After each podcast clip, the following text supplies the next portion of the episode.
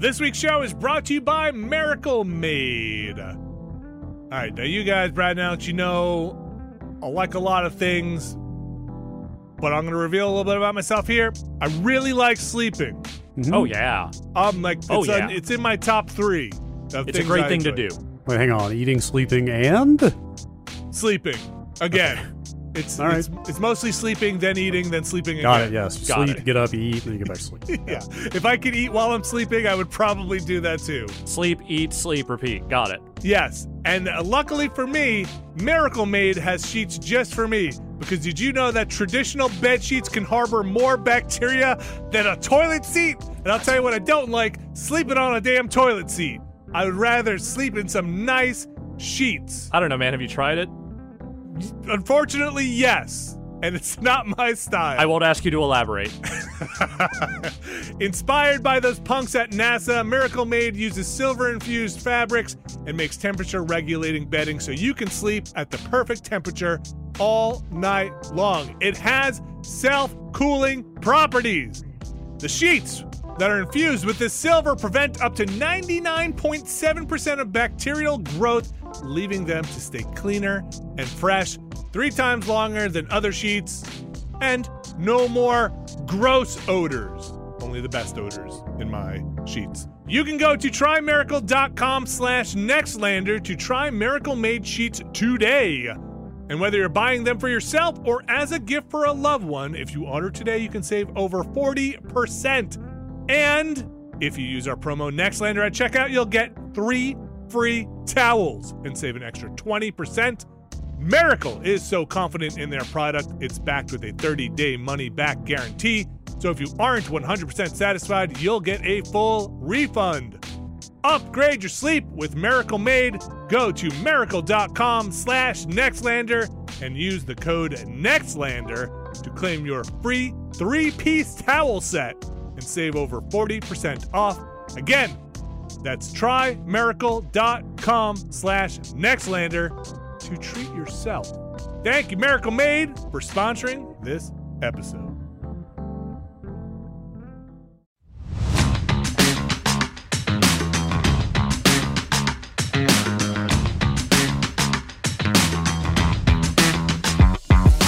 Hello, everybody, and welcome back to another Nextlander podcast. Oh boy, oh boy, oh boy. Let me. Uh, I'm excited today, Alex and Brad. I am very excited today because here on the Nextlander podcast, this very show, we got to welcome in what might be our first big hardware launch. We get to cover. It's Aw. we're a real games podcast. Are you, are you, are you going to do the Playdate like that? I am gonna Okay. do the Playdate like I- that. Oh, actually, Oh, man. Man. Well, I like the Okay. Playdate. It's a cute little device, but it's not a major Yes. big three hardware release. I suppose. I suppose.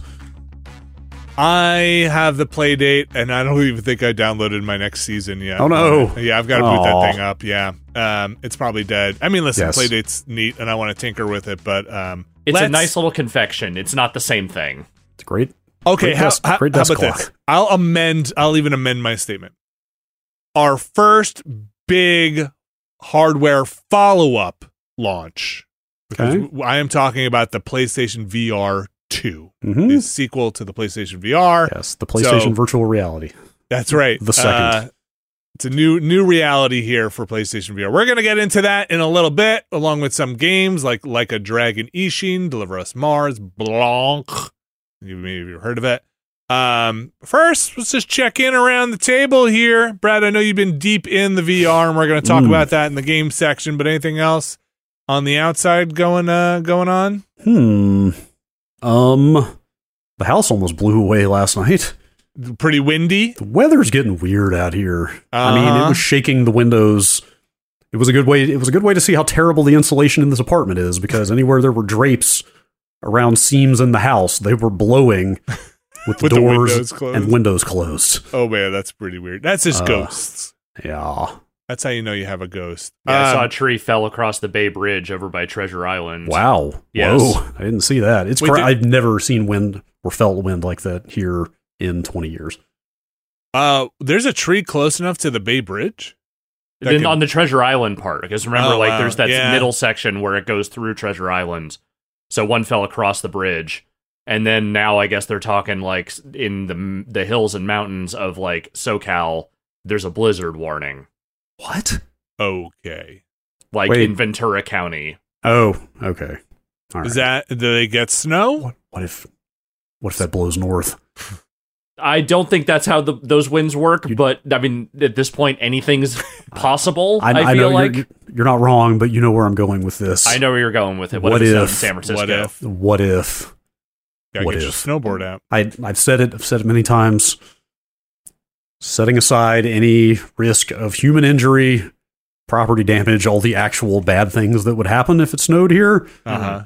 I would love to see the calamity You're you're, you're all about that mess, is what you're saying. if it snowed, and especially if there was like freezing rain. Again, like I don't want anybody to get hurt. I don't want Uh-huh, people to wreck their course. of cars. course, like, but it would just like paralyze the city. Oh yeah, People people would have no idea what to do. like people make fun of like parts of the South when they get snow and how their infrastructure isn't really built for it, and I think that sucks too. But like, people absolutely would not understand the degree of unpreparedness any part of coastal California would have for that kind of thing. Do you think California, uh, or specifically San Francisco City, the city of San Francisco, has a salt truck? Like, like there's a contingency plan that is like, listen, There's a guy. yeah, like we we've been paying There's for this for 50 guy. years. Unfortunately, he lives on Treasure Island and cannot get into the city. Like, They- are, eh, do they have how- chains that they could put on their trucks or something somewhere that's like? Why do we pay for these every year? And it's like, you know, the year we stop is the year we're gonna get ice. You don't here. need it until you need it. Yeah. Yeah. based based on how stuff went in Texas a winter or two ago, Uh huh. I'm just going to assume the worst. I'm I've gonna- always said it. Texas and San Francisco are basically uh, uh, like separated family. Like they're the same cities.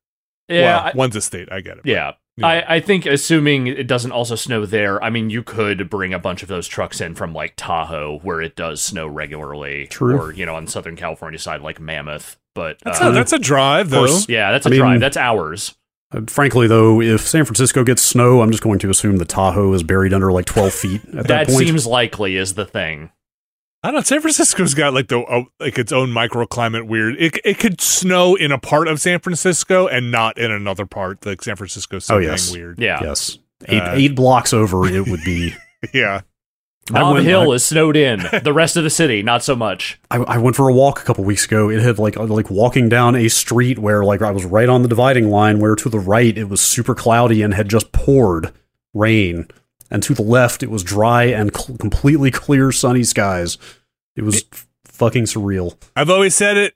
San Francisco is a budget Nintendo 64 platformer. It's just it's just foggy and there are just weird microclimates where you're just like, this is Ooh. the lava level. Yeah. Run 20 feet, We- this is the snow level. Yes, we only, we only have enough memory for this level to be about eight blocks in diameter. Yeah. What's why is everything why are these all hills and not stairs? It's because the stairs are tough to render. We're just gonna make everything kind of big rolling hills here. Um well, I'm glad you didn't blow away. Maybe you were blown away Mm.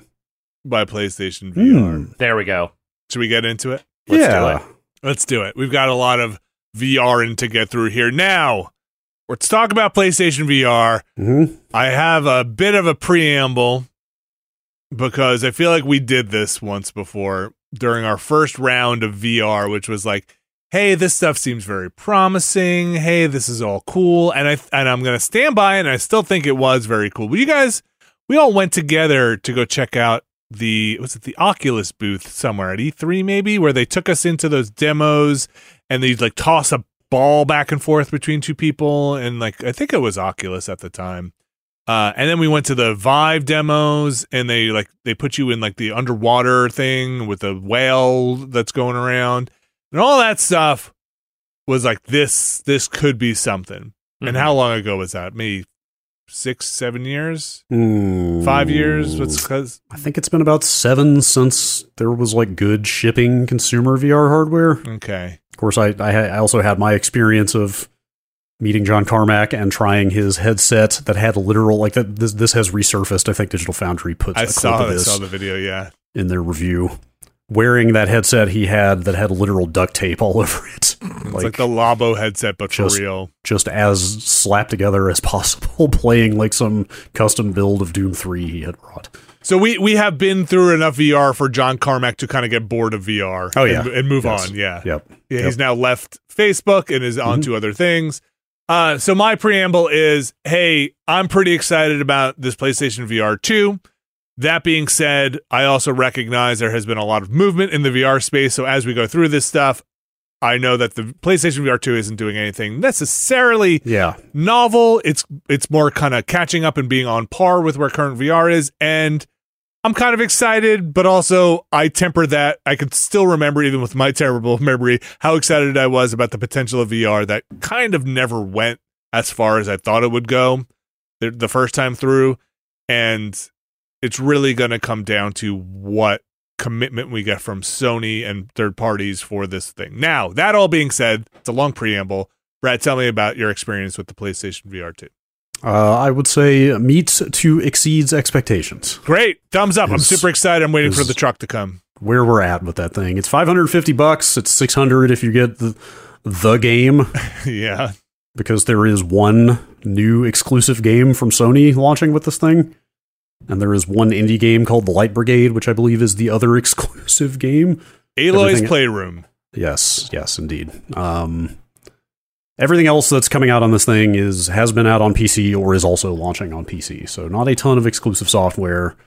Um, do you remember me very, being kind of dismissive about Horizon Call of the Mountain a few months ago and going like, ah, I bet that's like a theme park ride. Sure. I was guided- with you. Yeah. Guided tech demo. Here are the features of your new headset. It's 20 Yeah. minutes long. Yeah. It is super not that. It is a game. It's a game ass game Okay. Okay. um, and it's cool. I'm pretty into it. If you have a fear of heights, I'm curious to hear how it's going to go for you. I have a severe fear of heights. Some might So call it a phobia. Um, you know, there's a lot of climbing in Horizon. Yeah. I've they heard put that. a lot of they put a lot of climbing in this Horizon. It was funny when you were doing the. Uh, if anybody missed it, uh, Brad took us on a tour of some of the PlayStation VR 2 stuff on Monday. That archive should be up. But you were climbing around, and I think I said, like, hey, you should look down. you were Oh, like, I hadn't dude. done that before. That's nothing. I missed my first jump this morning. Oh, does it black out the up- screen? Straight up missed and fell into the river below, and then it blacked it out about a second before I would hit the water. It did black it out. Okay. Eventually, but I fell Okay. most of that fall. Oh, did your stomach like leave your body? Yes, Okay. yes. Although not nearly as much as something I will talk about in a minute. But So this Um, is um again you said it, but I'll just say it again. Horizon Call of the Mountain, the kind of would be pack in, but not really Yes. pack in game. Yeah, if you Uh, if you buy PSVR two, you should get Horizon. Like this is absolutely the most like high fidelity, high budget. Like you see the money they put into this. Like it looks very good. Um, I guess I, I I feel like I've talked about the headset like three different places now or something, but the headset is fantastic. It's it is like basically the state of the art of current VR. Like like you said, it doesn't do anything really that isn't being done on PC. Um, but it's like right up there. I mean, I think it's like just t- a tiny bit higher resolution than the Quest Pro, which is the best Oculus headset out there.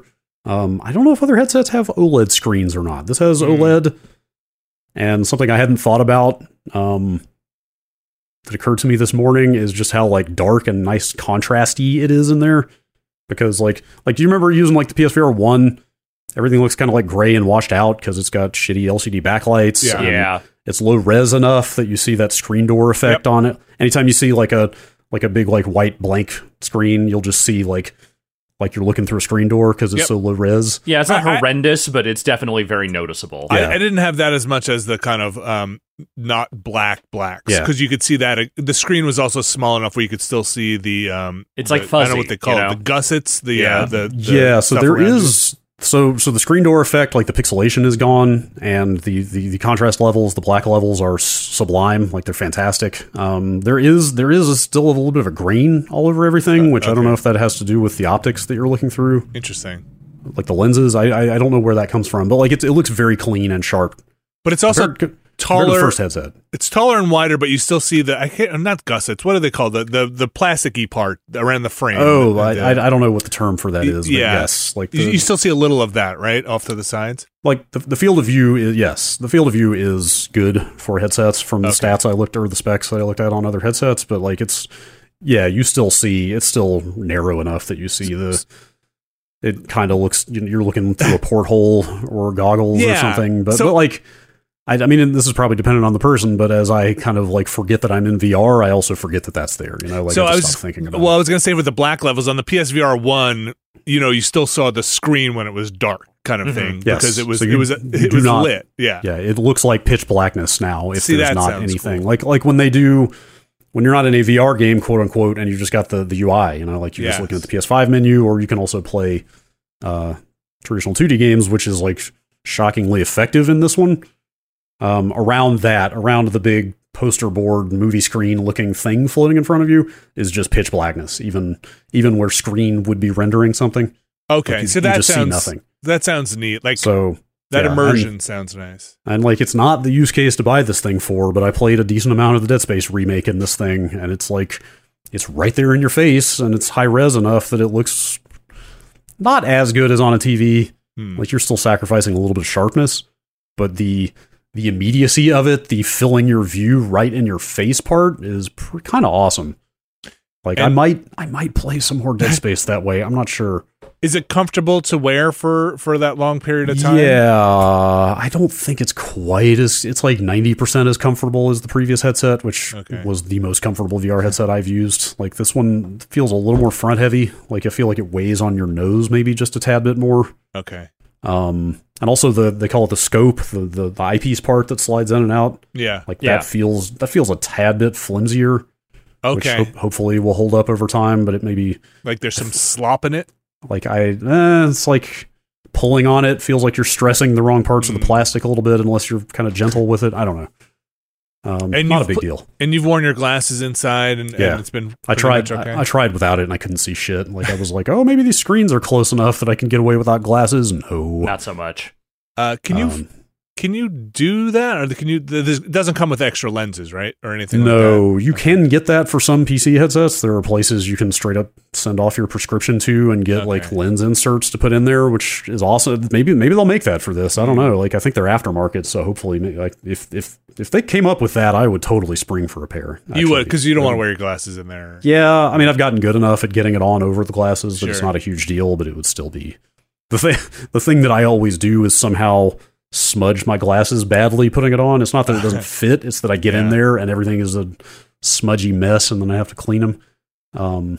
Anyway, So it's comfortable. Comfortable. Uh, Yes. Yeah, comfortable fits. The hardware. We've talked a lot about it. yeah, you can go out and read the spec list or, or the feature set. You know, it's got it's got eye tracking. Mhm. Um, what else does it have? I'm trying to think. Like just back of the box stuff. Like it comes with the two controllers. That they've got finger tracking and all the motion stuff that you would want. Um, X Y Z. You know, inside out tracking. So no external camera or sensor or anything to deal with. And And a- a huge huge convenience feature. a thing that I liked, aside from again, maybe none of this this is new, but um, the implementation seemed nice. When you set up your play zone, if you move outside of your play zone, it seemed to immediately switch Yeah. to the outside cameras to show you where you were, which I thought was actually pretty. Yeah. Yeah, like I, again, obviously the quests have been doing this for a while, but yeah, being able to define your play area. Actually, honestly, it uses the depth cameras to for the tracking, but it all they also double as like a you can see through the headset. You can see everything around you by pressing a button on the headset. Like that whole system makes this thing so much less like scary to use hmm in a small space. It's still not great. I've still like smashed a couple of things randomly with my hand Uh-huh. or walked into something I shouldn't have. Um, but yeah, you can you can it's got it's got a user definable play area. We, we, you can see it on the stream where you just like use the controller as a wand to like paint on the ground where you want the quote unquote play area to end. And then yeah, anytime anytime you get near that, and you can even set like a threshold for like how far away do I need to be Okay. before you start throwing up big flashing red signs going stop. Um, and it measures get- the controllers too, right? Even Yeah, if the yeah, controllers leave it. controllers and headset. If you get near that thing, That's you'll start to see the boundary appear, and then like then like red highlights on where you're about to like breach breach the boundary, escape your VR cage. right. Um, but then the nicest thing is the second you go across that boundary, it drops you out of the game and cuts those cameras Yeah. on, so you it just immediately see everything around you. I, think we like saw that, once or like, twice yeah. during the Yeah. stream where you walked It's- into the peak zone, and that was uh, It's, yes, yeah. no, no, no virtual going on in there. Um, it's it's it works very well. Like it's you know the the tracking has been like ninety eight percent fine. Like it Okay. is a little sensitive to brightness. Like I've had a couple times like too much sun coming in made it seem a little wobbly. Hmm. Uh, and if it's too dark, it can't do shit. Um, but uh, yeah, like the hard, hardware experience, the onboarding, like pretty much the whole thing has been pretty way smoother than the first one. Okay. Uh, no camera, no external camera yeah, involved no, this time. no nothing, No moves. Yeah. Move controllers. Uh, Yes. All right. Call of the Mountain. It's yeah, Call of the Mountain is pretty awesome. It's it's story based, like it's your it, it seems to be set between Horizon One and Two. There are familiar characters in there. Okay. Let's say Blameless Marad is your quest giver. Okay. Other characters might show up. Um, you are not Aloy though. no, you're like a new character. You're a, you're a you're a. I think it's after the Shadow Carja War stuff, but you're like a prisoner Okay. of war, being promised a pardon if you go find your brother and solve a mystery about rampant machines. Okay. Um, but it's like it's a first person thing. Like it's very tactile. Like all the best stuff I've done with this thing is very tactile. You can grab stuff and throw it around. You can like pull a bow out, and you know it's movements that map one to one with stuff in VR games. Not not not a great revelation. That's the best use of the technology. But yeah. but they do a lot of that stuff here with the bow and arrow, with being able to pick stuff up and throw it. Um, like the climbing generally is fine. Feels a little bit weird. It kind of feels more like you're using your hands to move the world around you than it feels like you are moving through the world. That It's was kind of little what it looked like when you were Yeah. playing. Was this feeling that like it's it, there isn't that like sort like the strain is deeply unnecessary because as soon as you grip a thing and just move it, it will like everything will shift down with you. Yeah, it's it's fine. Like it is more just funny to notice cognitively that you don't Yeah. feel like you're climbing a thing. You just feel like you're moving a level around. right. We're not um, quite there yet. No. Yeah, but um, honestly, I. Well, I mean, also like you, you, you're getting armor upgrades. You're crafting like blaze and shock arrows as if it's a Horizon game.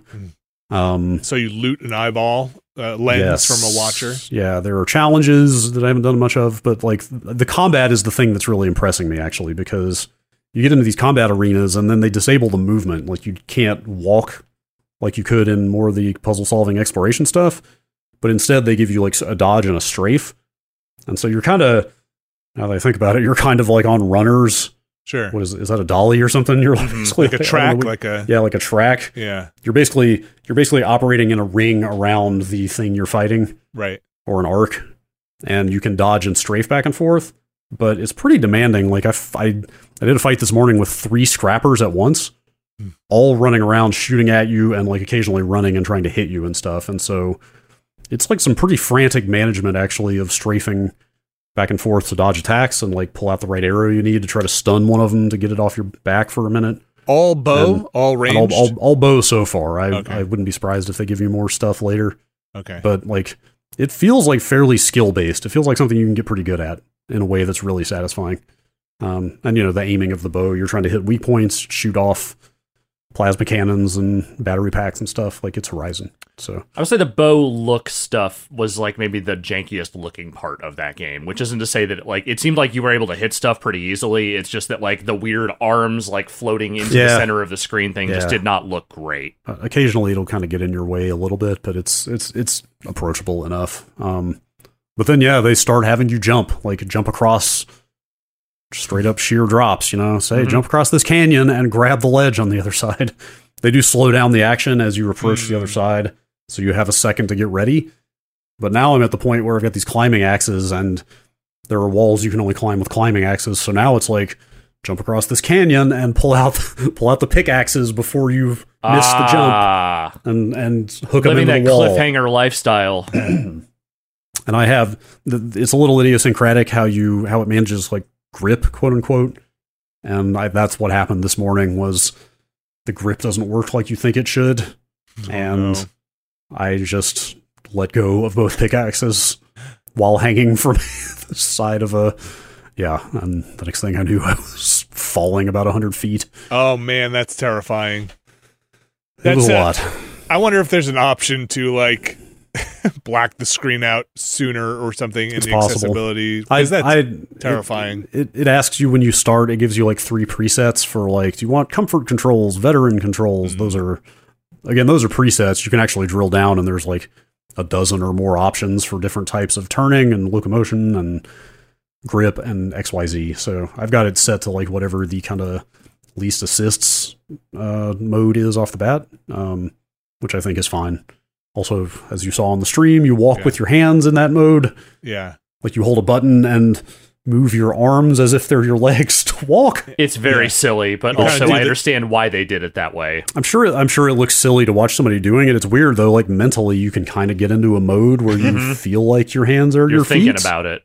cuz you can then you can like creep, you know? You can like walk very slowly to kind of peer around a corner and stuff.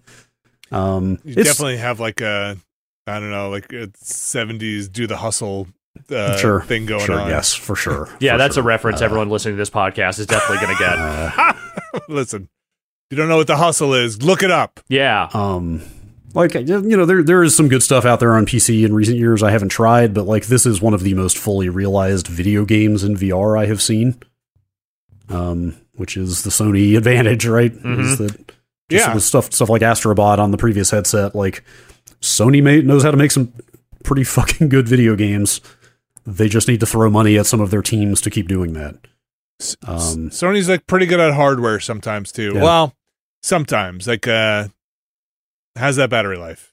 um Is it all right? TBD Okay. the controller battery behavior has been a little weird. Like the the right controller has consistently been dying faster than the left controller. Um, is maybe just something is off with my unit. I don't know. So some some people posited a couple of things when you were live streaming. One that if you're if a lot of the movements are mapped to the right hand, you will wind up using That- that, one more. I thought about that. That maybe it's maybe I'm just moving it more because yeah, like Yeah, you can. Horizon, you know, and and No Man's Sky, which we need to talk about. Mm-hmm. Mhm. Uh, you can set a dominant hand where like the this.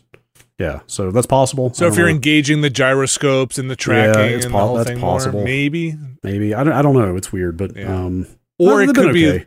it could be like the switch situation where one communi- one controller communicates with another controller. I think this is how it works. One communicates with the other controller, and that con- controller communicates with the main device.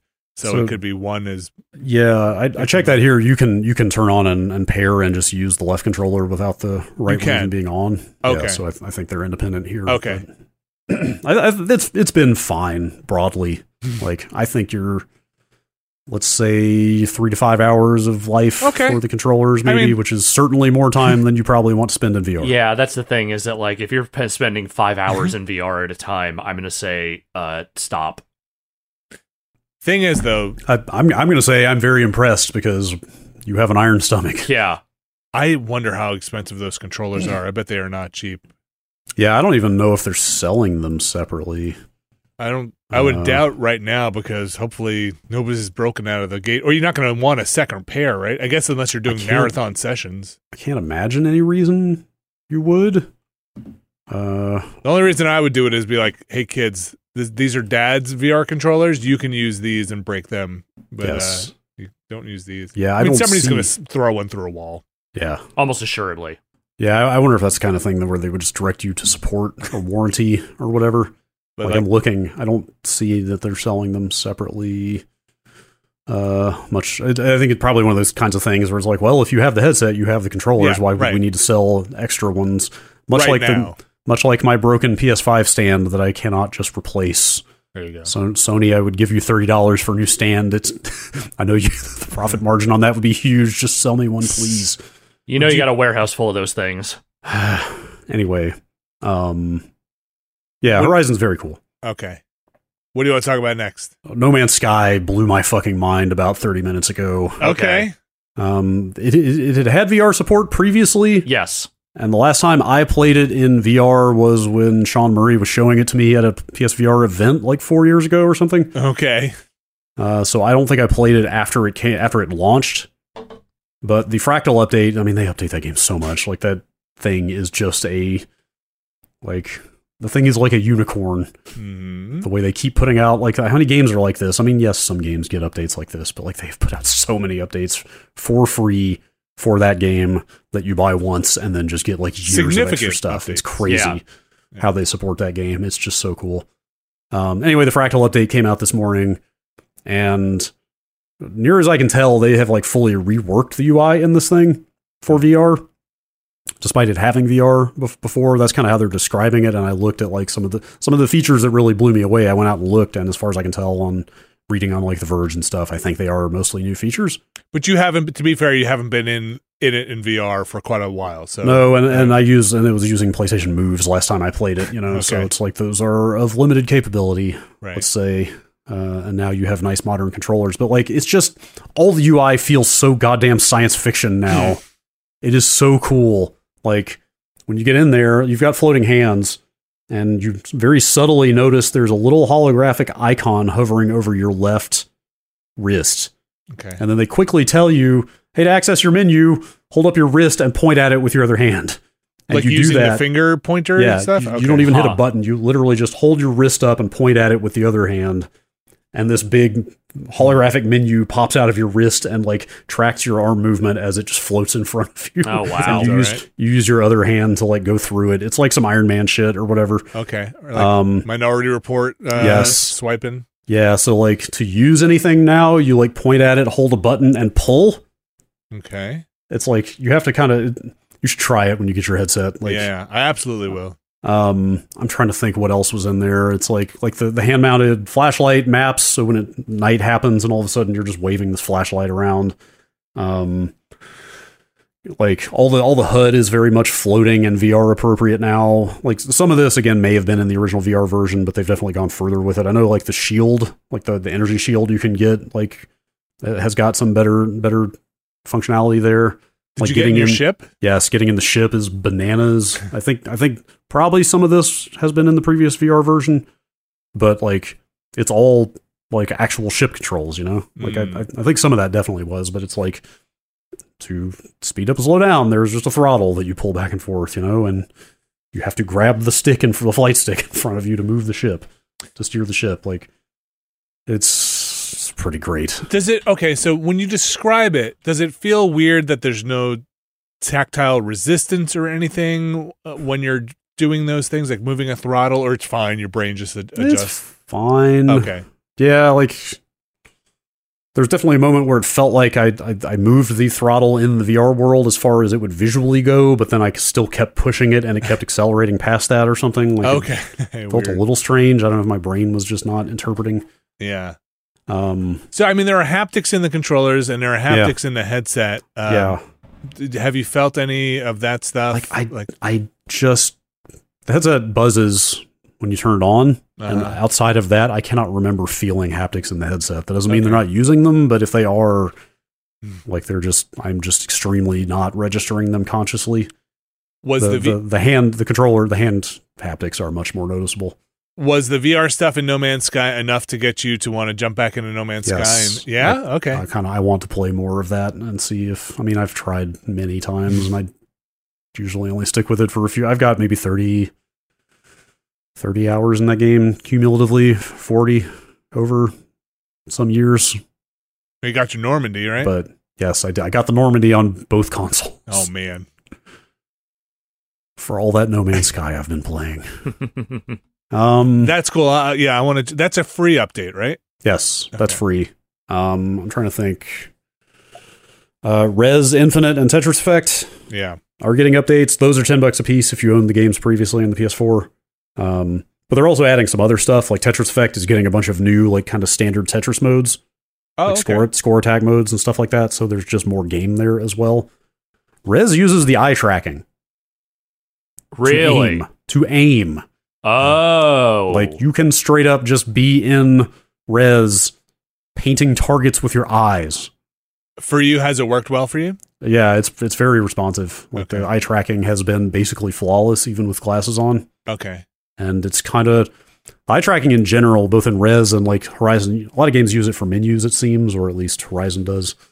Um, optional, right? Because It's- obviously there are going to yeah. be people who uh, you know ha- have one eye or you know it's not working well for them.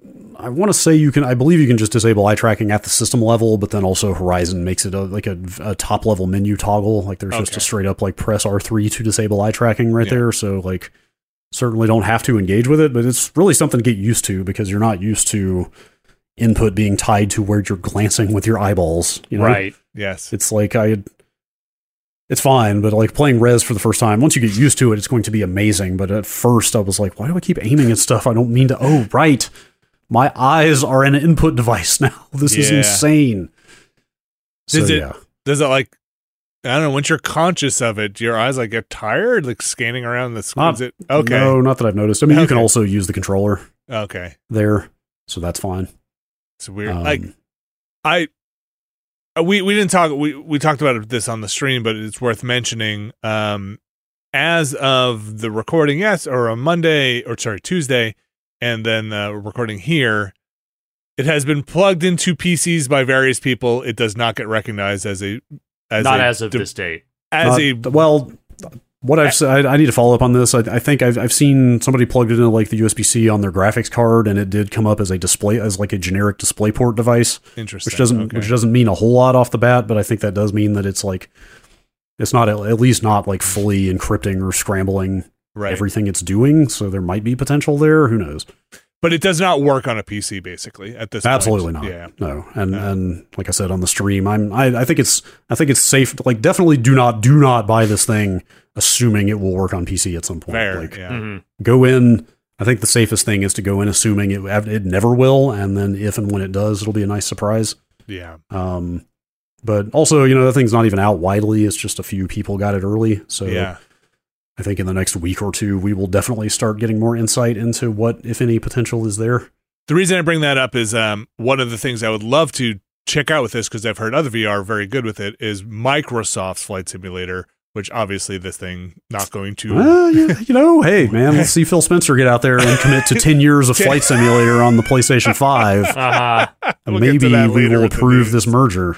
Uh, yeah. So like uh, those kind of things um, with the eye tracking and the uh, was it foveated? Uh, uh, Foveated or foveated? I'm not sure rendering? how. I should look that up. Um, Yeah, that's those, the those kind that- of things are cool. Uh, I think I want to say, boy, this is where people could absolutely feel free to correct me. Actual fighter pilot pilot helmets have that eye tracking built in for um, uh, putting the HUD huh. over over where they're looking. There is definitely some advanced technology in fighter pilot helmets that has some version of that now. Um, Yeah. But I th- that's I think that stuff has also been around in some form or another for years. That's this super random. I came upon a white paper last night from like 2004. I was like looking up some information about old IRC clients. I found a white paper about United States Navy command groups using MIRC and Zircon, which is another old IRC client I used to use to coordinate like fleet movement type stuff. Listen, man. We we you've seen um you've seen enough submarine movies to know when communication goes It's- down. Mm-hmm. I'd maybe I'll link that white paper in the notes. In- in Silly, the- get on Trillian. Anyway, I mean, I need I need every I every client get Look, on Pidgin. I hope the government bought an MIRC license. That's all I can say. no, they just The man, just- the man deserves the money. Um. Anyway, uh, eye tracking. Yes, eye tracking for rendering. Rez Infinite. Yes. Uh, Uh, I'm trying to think what else. Like again, a lot of the stuff we played on the stream or that I have played has been out for a while. So You tried that roguelike, uh, which seemed tough. The Light Brigade, I need to put more time into that. I didn't fully understand how the inventory worked when we went in. Mm. Um, but even once I did, I lasted about 10 seconds in there. It's very hard. Uh, it seemed. So- To, so, what do you think, general? I'm gonna just pull back again.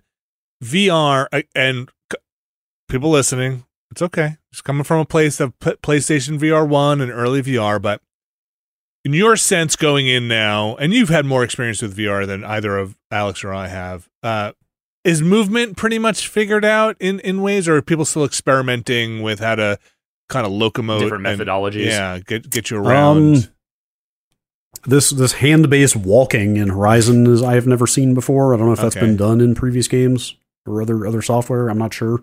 Is free walking just fine at this point? Um, it's it's pretty much fine. I mean, it's really just space dependent.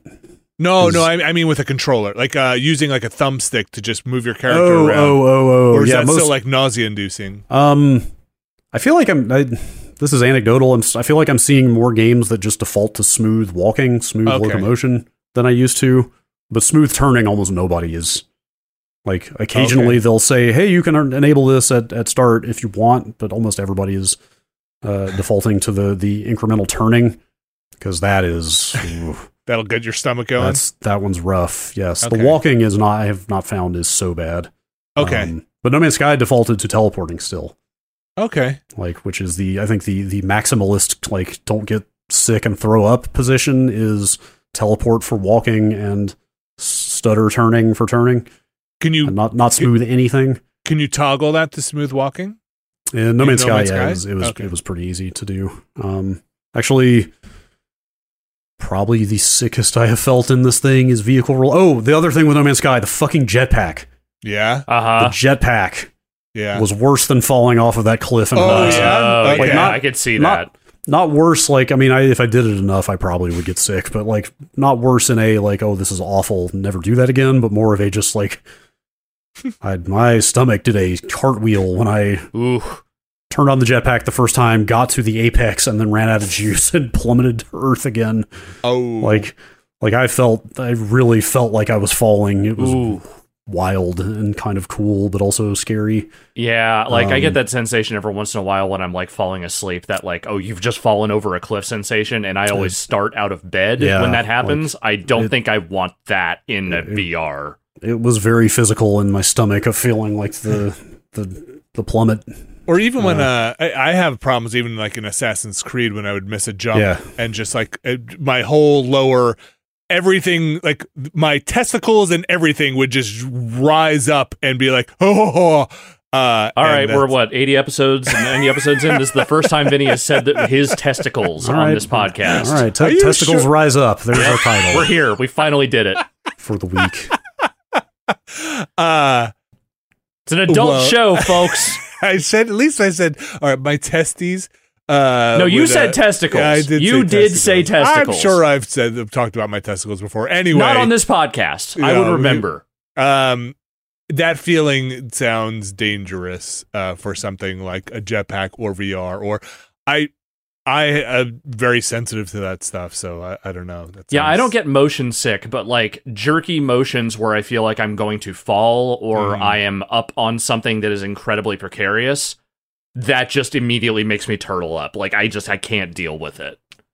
I've, I've never had motion sickness issues in cars or in first person games or anything. VR is the first place that I've had issues with it. Um, I mean, if you're gonna get Um, it, that's probably the place. I still think Yeah. about that stream we did with the Google Maps VR and you and you just like wanting to lie down on the floor being I like I I, don't want to be here I think anymore. I did lie down on the You floor. You did, yeah. so I, I had to lie down once this weekend. I pushed it further than I should have. I should have listened to my Mm. inner ear and gotten out of there and did not. And Oh. by the time I did get out of the there, inner ear. It was it was about 10 minutes or 10 to 15 minutes of thinking I might throw up right now. Like like I had to I had to go lie down. I was like I might throw up. And then all of a sudden I was like okay, I made it. So to be to Um, be clear, the mine wasn't the motion sick stuff. Mine was we were doing the street map stuff in the Google VR, and it pinned. It we were like, oh, let's go check out the Empire State Building. Put a pin over there. It put me on the top of the Empire State Literally Building. on top Huh? of the needle. yeah, looking down, and I think I just collapsed the floor, my hands and knees, and like, yeah, you're like, said- I can't want to be. I I remember you moaning, saying, "I don't want to be here right now." Yeah, that was that's like a night. That's like a yeah, that's a nightmare. I, Yeah. and here's Yeah. the thing: you were right. I get yeah. it.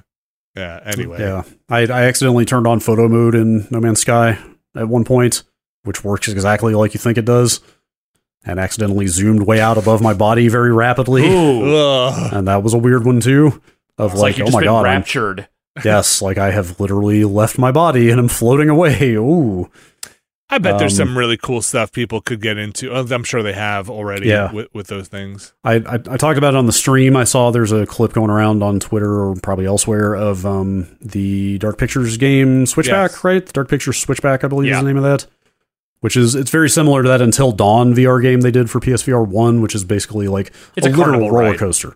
Yeah. Like you're literally in like a minecart roller coaster kind of thing, shooting gallery type stuff. But like they seem to be maybe not a surprise. Like horror is a great place to leverage some of these weird technologies. You know, it's Mhm. like yes. like they're doing they're doing the thing. And there was a person green screened into this footage so you can kind of see them reacting as you see the game. Like they're doing the thing where every time you blink, like a bunch of creepy shit gets closer to you when you open your eyes again Yeah. stuff like that. So I'm really excited to see. And again, that's just that's just throw budget at developers. You know, like we just need games to get funded for this thing to see more stuff like that. So I hope that's coming. Did that Resident Evil 8 VR get patched up Uh, to this? I didn't think to check this morning. As of Okay. the last time I looked, it had not. Just speaking Um, of horror and VR. Yeah, uh, I mean, having played RE7, I'm guessing that's pretty similar. Okay. Um, I'd hope. I mean, there's a PS5 version of RE7 out. I hope to God they port that VR mode from that game to this. I'm not holding my breath for that.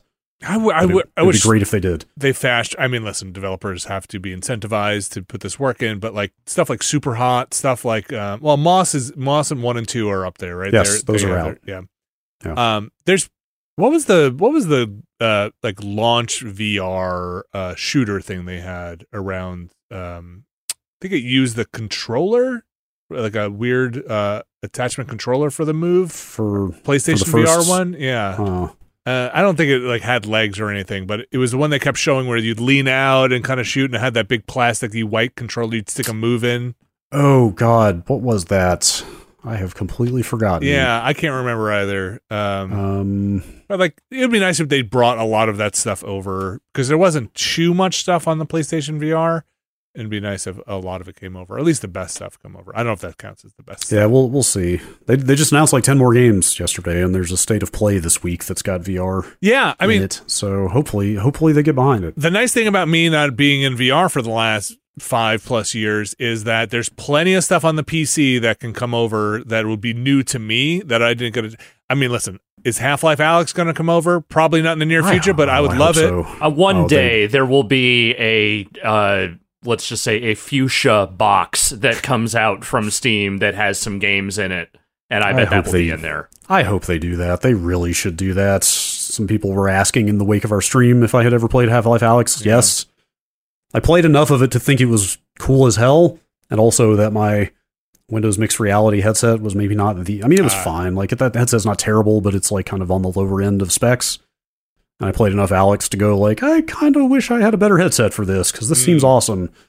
And the PSVR 2 is that better headset, and I really hope they put Alyx out on it. They absolutely should. More people should get to play that. Put me out on it. Yes. Do it. Yes. Put me on Um, VR. Yes. Uh, did you? I did. I didn't. I just found out last night that Merle Dandridge, the voice of Alyx, is in that new Last of Us show. Huh. I did not realize. Huh. That's a, a random fact for you. All right. Um, what else? Kayak VR Mirage is Oh, amazing. right. Yeah, yeah. Uh, Seems very some of peaceful that. in a like It's a very nice way. It's chill, except for the kind of quasi multiplayer races, which are decidedly not chill. But otherwise, if you just want to sit in a kayak and like paddle around an extremely nice looking naturalistic environment with some very pretty water, like it seems like a nice place to just go chill maybe for 10 or 15 minutes at the end of the day. Seems all right. Like I might, yeah, and and the kayak is it's the physics on the water physics on paddling the kayak and everything feel like super right Okay. which is which is always great.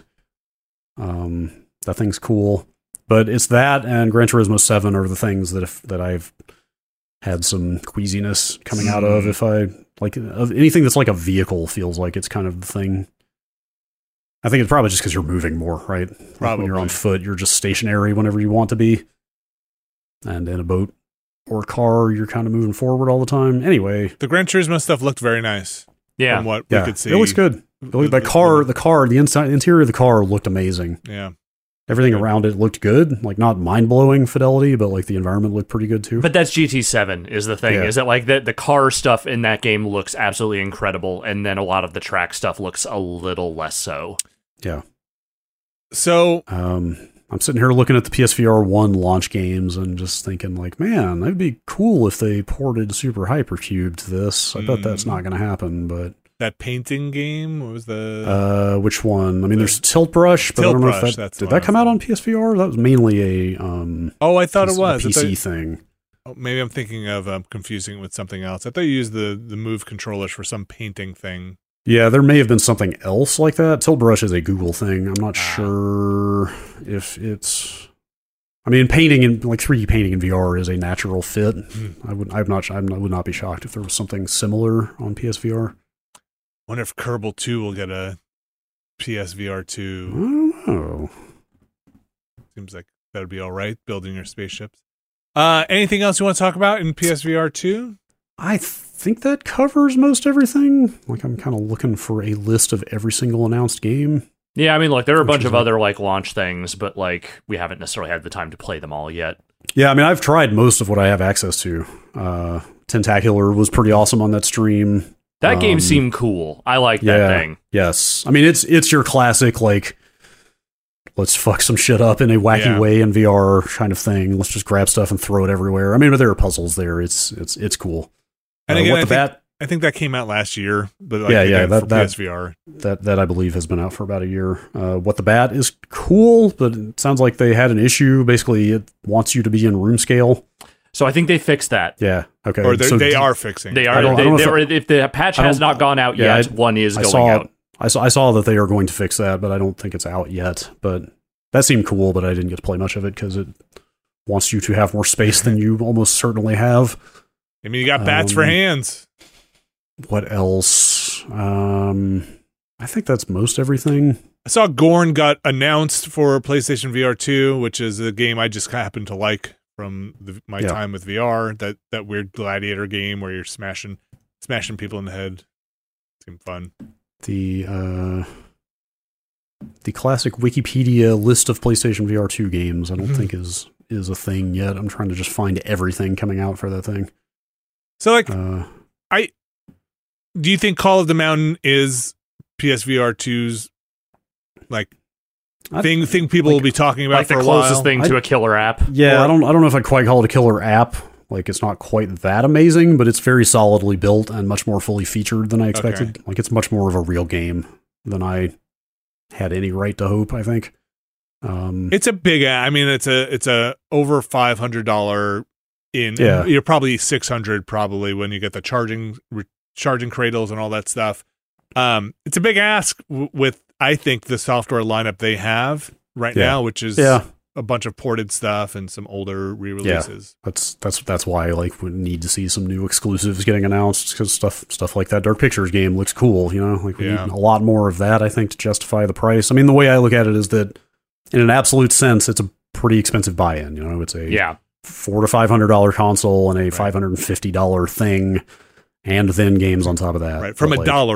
and a five hundred and fifty dollar thing, and then games on top of that. right from But, a like, dollar amount. Yeah. Right, right. But by by PC standards, though, like it's relatively inexpensive. Like you're you're getting in, you're getting like a full VR experience here for. People are going to quibble about this and be like, "Oh, I could build a good VR PC better for cheaper than Sure. four hundred dollars." But you, you, you, you get what I'm saying. Yeah, Yeah, yeah. I totally By get the time you're saying. in for the video There's- card, the headset, the the computer, it's Yeah, those Like, things are going to the scales are going to start tipping one way or another. It's, it's generally cheaper than you're going to get PC a, an equivalent PC experience, and like the, just the ease of entry. You know, it's literally mm-hmm. just hook up a video game console, plug one cable into the front of it, put the headset on, and go. yeah. And- So So there are a couple of flavors of PC headset now, right? That you said the Pro before, and like then the Oculus is the one that's been like revving their stuff the most. Okay. Like I don't think there has been another index since the index, has there? I don't know. I really don't pay that much attention in the Like- in the PC space. Like like the Vive Pro happened, but that was also very expensive. I think that thing launched at like what 12, 1300 or something. really? Okay. Um, Is that but also still Lighthouses? Vive Pro, Vive Pro is years old at this point. Uh, yes, the Vive Pro was still Lighthouses. Um, all the Oculus stuff is inside out tracking and has been for a while. God, I hope the Vive. Oh God, there is a Vive Pro too. Okay. Fourteen fourteen hundred dollars. I, I don't follow very closely the PC headset space. Like I just kind of come across it now and then. So if this if this did uh, have third party or a mod support to work on the PC with the uh, Steam store, uh, uh, you know, marketplace, and or the Facebook, what do they call it? The Facebook Meta Marketplace. Would you would you say this is a no brainer headset? To Yeah, it's if if you want a headset. Yeah. Okay. this Uh, is- uh, to be clear, it does not now. So people Yeah, that- listening, it does not. But yeah, assuming full compatibility that it runs literally anything that Steam VR can run. yeah, Yeah, that's a pretty compelling pitch. stuff does run if you have like uh, Oculus on the Steam store, right? You can get that. There, there, there are ways, yeah, there are ways to get Oculus stuff running on non-Oculus headsets. Because Oculus is the only company, like big company out there, still throwing money at games or throwing money at software, really, Okay. All right. in, in, a, in a major way that I'm aware of. Operation get this thing to work on a PC somehow. Yeah, it, it would be cool as hell if it happens. I just, I'll, I'll believe it when I see it. We're not like I would, yet. I would be cool even if it worked. The headset worked, and I had to go buy, you know, a different controllers. You know, if I had to go buy the um the uh, Vive Pro controllers or something like that. Um, just depending on how much they are, I haven't even looked them up. I'm sure they're very expensive, also, but it'd be neat. It'd be neat. I'd play with a, you know, listen, I'd play with a controller. I just Yeah. want it. I just want it to work on a PC. Yeah. All right. Also, also, also unclear to me if you would need a USB C port on your graphics card, which I think is a distinct possibility. I'm not 100 percent on that, but Mm. I think there are not a ton of GPUs out there with USB C out yet, so that could also be a barrier. I don't know. Let's get my solder iron, soldering iron. I'll get my uh, Iron OS uh, solder. solder. Yep. All right. Um, anything else about the PSVR before we take a I break? think I think that's it. It's Okay. it's kind of what I expected it to be, which is a very solid headset, extremely generally good experience. Um, just fingers crossed that the games keep coming. I'm curious how many people listening have, you know, are because you, you have to be PS5 in, right? You have to have a PS5 and then also be willing to shell out 600 bucks for this experience. I wonder how many Yeah. people listening are like, oh, yeah, I'm all the way in, or like, never. Not a Like, chance. Not, not going to happen. Yeah. Uh, it's, it's a big ask. Yeah, Uh, and my, my guess, I mean, just pure speculation. I would guess this thing is expensive enough to make that we're not going to see the rapid price cuts that we saw to the first PSVR. I suspect if we do, then we know that we're not getting any other games in the near future because that means nobody bought this thing. Uh, yes. Oh yeah, for sure, for sure. Uh, all right. We're going to take a break. We're going to come back. We're going to talk about Like a Dragon Ishin and a couple more games before we head over to the news. Stick around. We'll be back soon. This week's show is brought to you by Rocket Money. Brad Shoemaker, Alex Navarro. I bet you guys have subscriptions.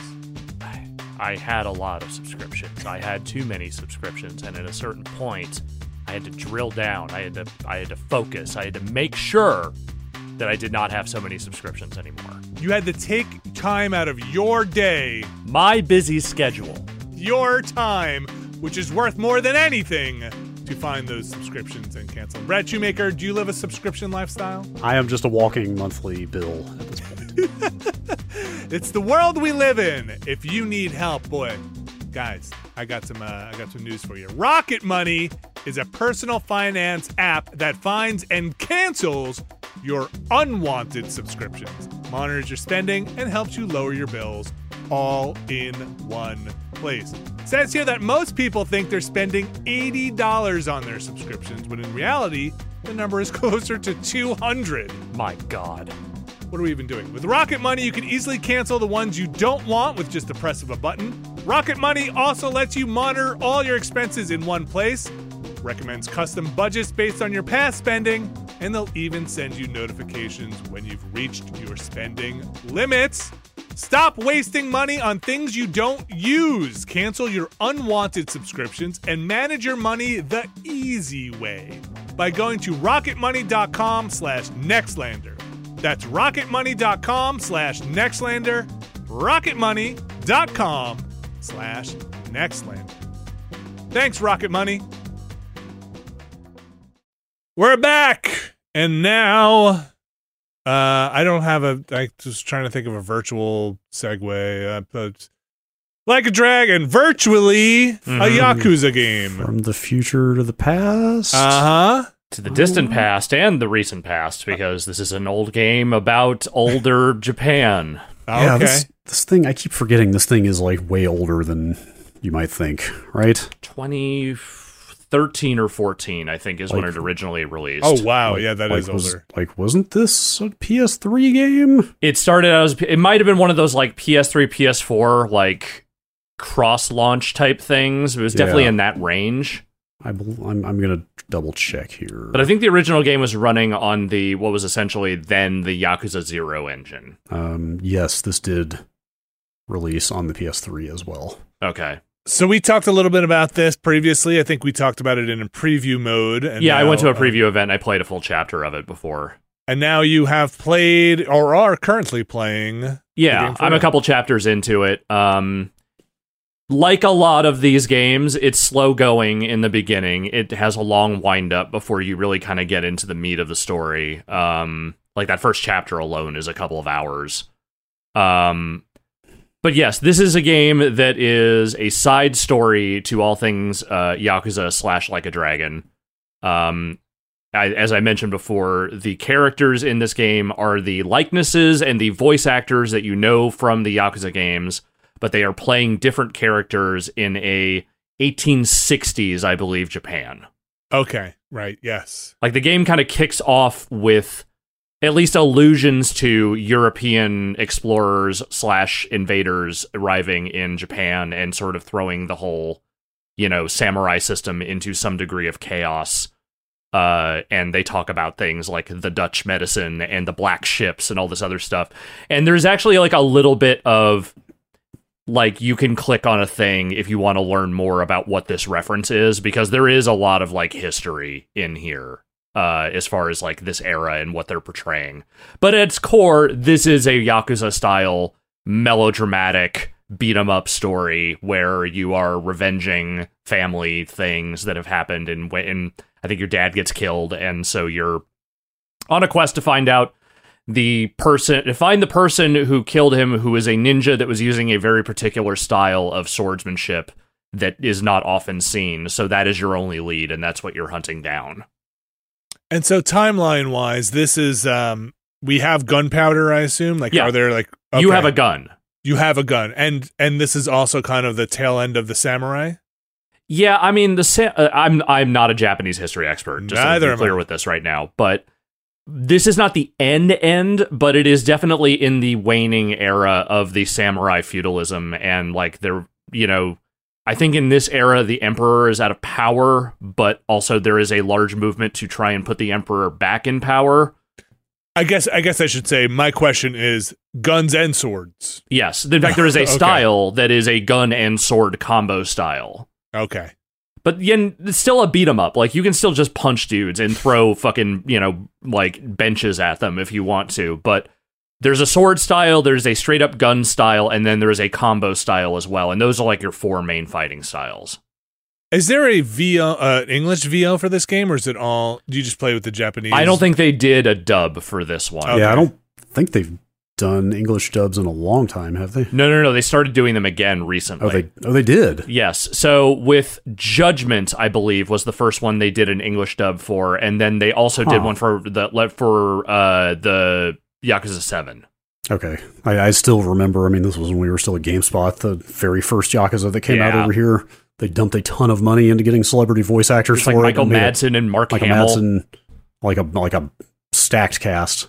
I saw a quote then- recently that someone asked Mark Hamill about that game, and he said, "I don't even remember being in it." Ah, I that's, that's fair. That guy voice acts a lot. I get it, Yeah, and yeah, also yeah, the, yeah. that dub was fucking terrible. uh, Rachael Leigh Cook was in it. Eliza Dushku, Michael Madsen, Yeah. Michael Rosenbaum.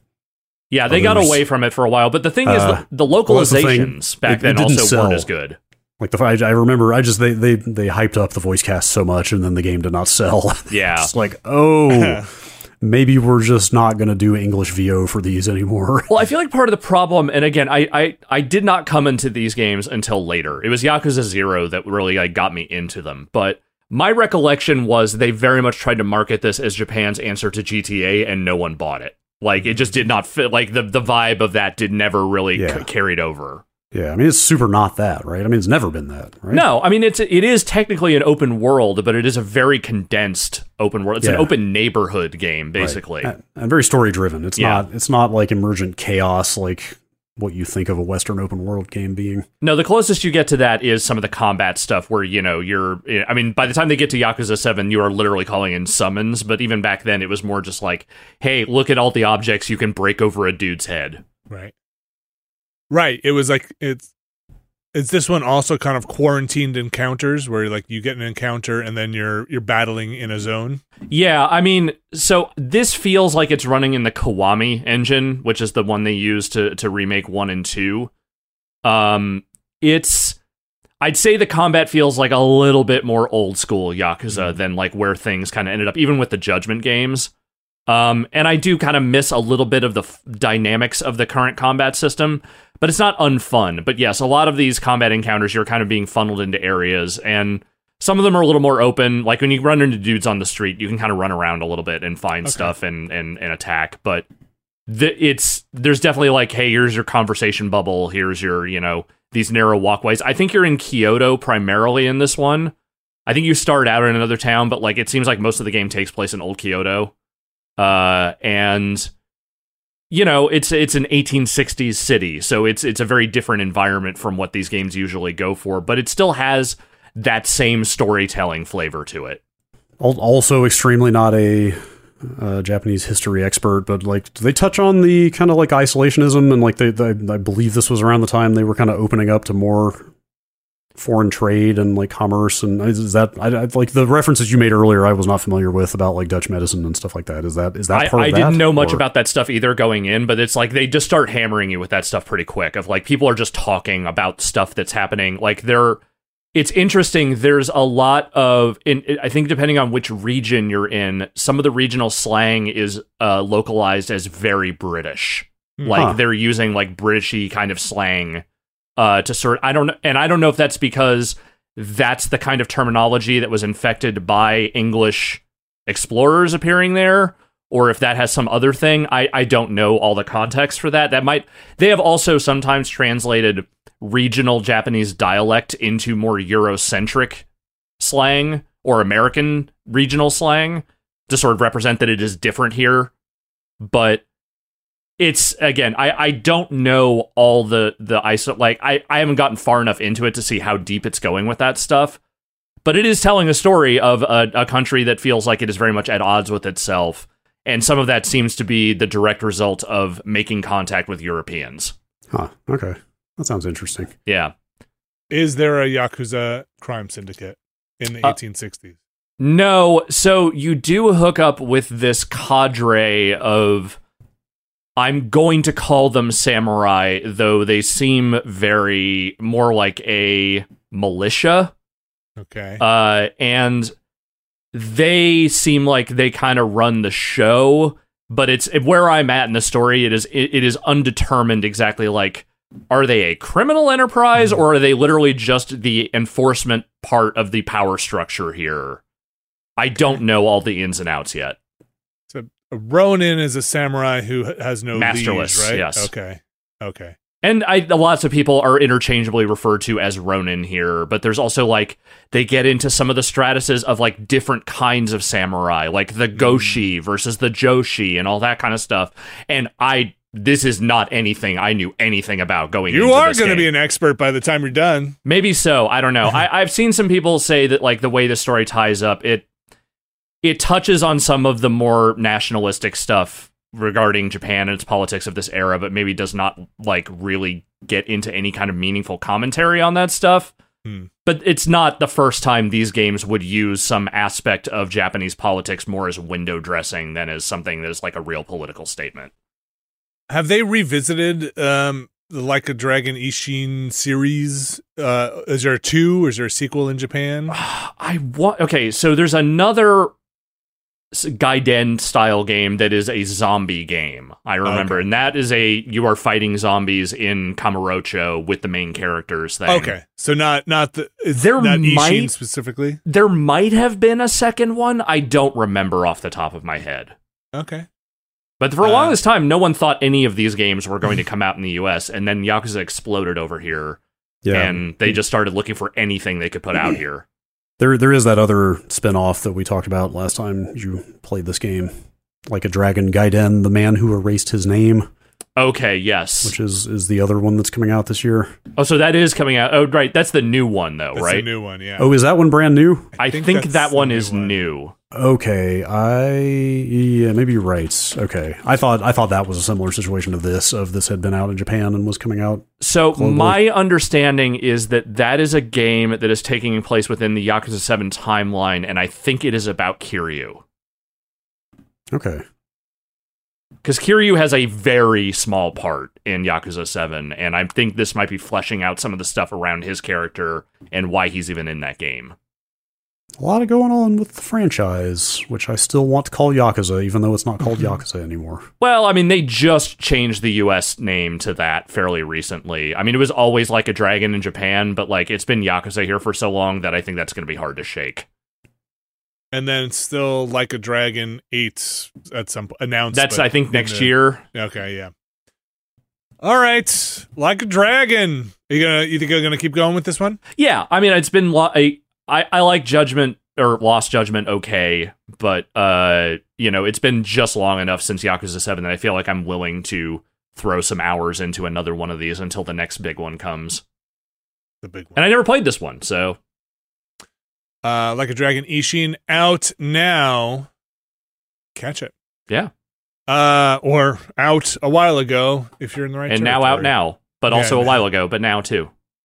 Uh, I finished up Deliver Us Mars, the sequel to Deliver Us the Moon. Gonna say that probably wasn't very long, was it? You know, it was the right length. Okay. say. That's the only important part. Yeah, I don't. I couldn't give you an hour count. It's a thirty dollar game. I really liked it though. Oh, that's Um, good. Yeah, yeah, I really enjoyed it. Like I said last time, I think the voice acting, the story, the narrative, the storytelling is very well done and it it's, you know, rough in certain spots that you might come to think from a let's say smaller budgeted or or slightly smaller scope of a game. But I think it's there are places where you think it's going to get super hokey and corny and I think it does a pretty good job of pulling the nose of the plane out of the dirt, you know, like it um it- Gotcha. it, it might be a little heavy-handed in spots, but generally I think it's a pretty well-told story about um you know the collapse of earth and you know human humanity and you know a story that's been told a lot both in video games and movies and media and I think it's a, a fresh enough spin on it to keep it interesting hmm um, and it makes it intensely personal, almost to a fault. And I remembered having this with Deliver Us the Moon, where it feels like a group of people can just get a rocket ship and go into outer space fairly easily. Whereas, but they also still make a big deal out of it having a kind of a NASA-like equivalent. Mhm. But it's like you, you're just going to launch yourself into space. Okay, Hell Uh, yeah! yeah, I guess. May listen Gotta watch myself somewhere. maybe we're closer to that than I would like to believe. But I think Deliver Us Mars does pay off, and I think it takes some chances, and I think it's worth checking out if you're. I would say with the caveat of it might be a little rough in spots. Um, it's not a graphically super polished. I think it's fine, but you know there are going to be things in it, and I think the main mechanics, gameplay wise, it's what I hate to say this because I don't want to disrespect what I think is a very good game and a lot of hard work by the developers, but it's one of those games you wish one day would be remade with a bigger budget, and they'd Mhm. go in and they'd trim some parts that were like, ah, this feels like filler in the gameplay, or like this feels like it was you wanted to do this but you couldn't quite get there. And Yeah. scene missing card feels like it should be up some places, but it feels like it's worth it. I felt like this game sh- would be worth that investment of like this is a good story. People should play it. Uh, that's Deliver Us Mars. It's on uh, the consoles, let's say, in the PC, thirty dollars. A game which certainly didn't take a long time is Blanc, B L A N C. Yes. Uh, it is this black and white game. It's kind of adorable. It's got uh, one one player plays as a uh, fawn, a baby deer. The other player plays as a baby wolf. I don't know. Is that a pup? Let's Yeah. say. Yes. Yeah. Um, and they are stranded with their respective uh, families or packs having left footprints in the snow. Uh, it is mostly, I'm going to say, it's pretty much co-op by design. You can Mhm. play it on one controller, both parts, but I, we did not. I played it with my my kids. My kids mostly played it. Um, it's extremely short. Okay. It is. It is uh, not a very long game. They finished it in uh, one sitting, along with them, a couple hours. Um, pretty limited on the puzzle, uh, puzzle basis. It's um, it's not bad. It's The art style seemed really nice, but I couldn't really get a great sense of like how involved the gameplay was. it's pretty limited. Okay. Um, it, and also we had to do a um, this is not really a knock against it, but we had to do a like reset from checkpoint because the puzzle had bugged. Um, but it's it's cute. The kids loved it. It's fifteen bucks, which I hate to put a price to to hours on it. I'll just say value wise, that's it's close enough. Uh, You Mhm. know, What, what, are we what are we talking here? Two hours? Jeez, I wish I could bring up my like time played. Yeah, I would say probably not more than like if and I was playing with the kid, so like probably not more than two and a half, three hours. Like um uh it's it's a pretty pretty limited experience. I think it would overstay its welcome if it went too much further than that. But um I think visually it's still very striking. My if you have kids and they like animals, I think this is a pretty safe bet if you want to like my daughter loved it. It was co-op, you play as animals, hmm and, like Hitting all the was- notes. It's like totally like yeah. I can I can tell you you have had this game running for 2.6 hours total. Okay, great. Yes, that sounds about right. Yeah. So uh I don't think we had it running. It's not one of those games I fell asleep with it on either. So I think that's okay. that's probably about right. Um yeah, it's uh, Blanc B L A N C. It's uh it's on the Switch, it's on the PC. Uh like I said 15 bucks out That- now. That, that art style does look really cool in motion. Yeah, it's nice. It's it's um it's effective. It's not hard. It's I think I'm not saying it's for little kids, but I'm, I'm saying if you if that's what you're looking for, this might be a good game. It's not uh it's not very violent. There's maybe one moment where things feel a little dicey, but it all works out. Hmm. Uh, which was definitely a moment I was like, "Whoa, they're not okay." Have I okay. messed up here? yeah, like we're okay. It, it, all, it all works out, unlike another game. It all works out. Unlike let's let's say Dead Space. Yeah, things not going so well there on the old Ishimura. Uh, I'm really digging it. yeah, Uh, it's great. I, I am kind of bummed on some level that like Theatrhythm kind of just leapfrog from game to game. Man, I was like, I was all about Dead Space and Hi-Fi Rush, and then Theatrhythm and Metroid came out, and it was like, man, Theatrhythm is all I want to play right now. And then this VR stuff happened. I really want to get back to Dead Space. So I've been plugging away at it and um, kind of inching my way forward, trying to decide exactly how I want to play this game, and and in the middle of deciding, making progress in the game. And by deciding how I want to play, it's basically do.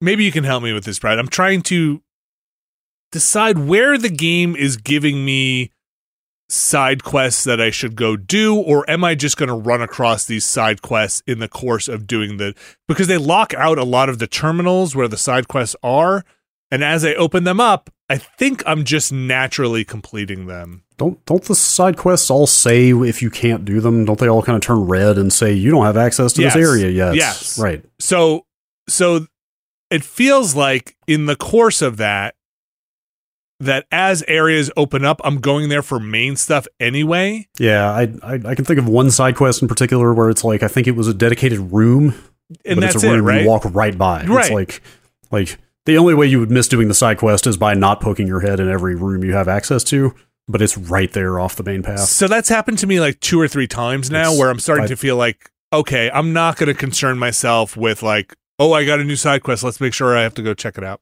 Yeah, there there was another one that I completed without even realize I mean, realizing I was like on my way to do it. Yeah. Like it, I yeah, I, I've had that feeling too that the quote unquote side quests are maybe a little deceptive or they're just not as big a deal So as there, you think. so there's that, and then there.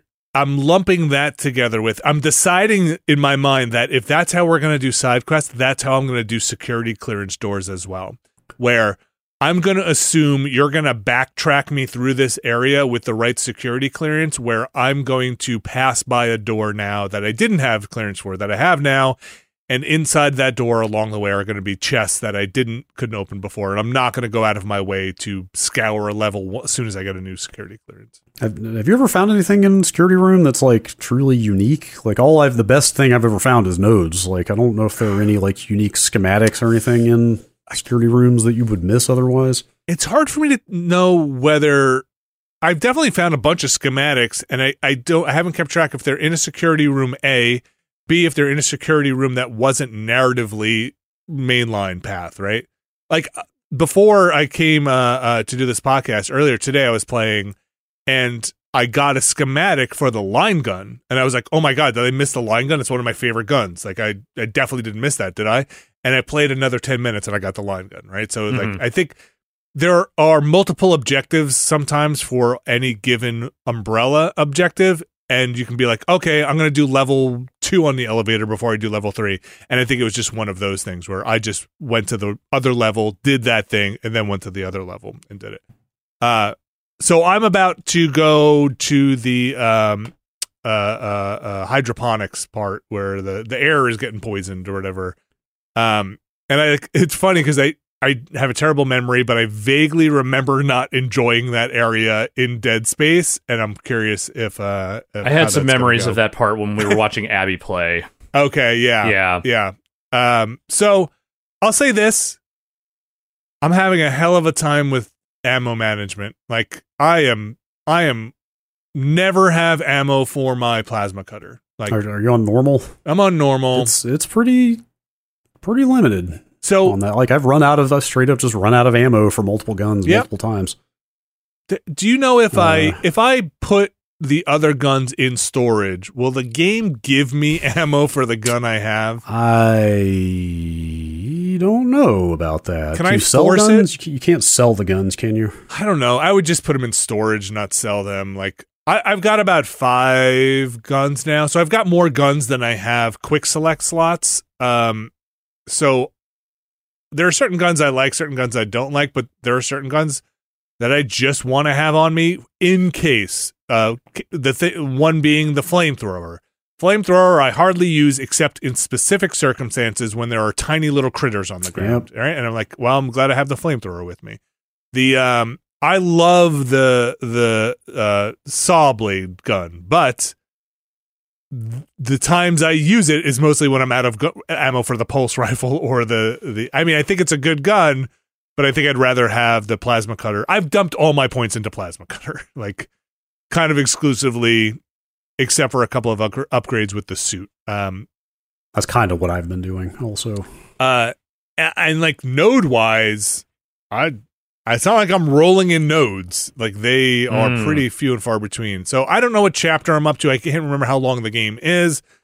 I don't remember what the node scarcity is like by the end. If you're pretty hurting for nodes, I don't I don't remember. It's like twelve ish chapters. I want to say. okay. So maybe chapter wise, I'm probably four or five. I can't remember what the chapter number is. Okay, I'm I'm still on four, I believe. Um, and so you know, I'm I'm really enjoying it though. I think it's not especially difficult, but I do die randomly. It's very dark, um, and I have refused to just turn the brightness up. But a couple of times I'll just take a couple of hits before I can even spot the enemy, and I'm mostly just Yeah. u- aiming using my flashlight to scan around.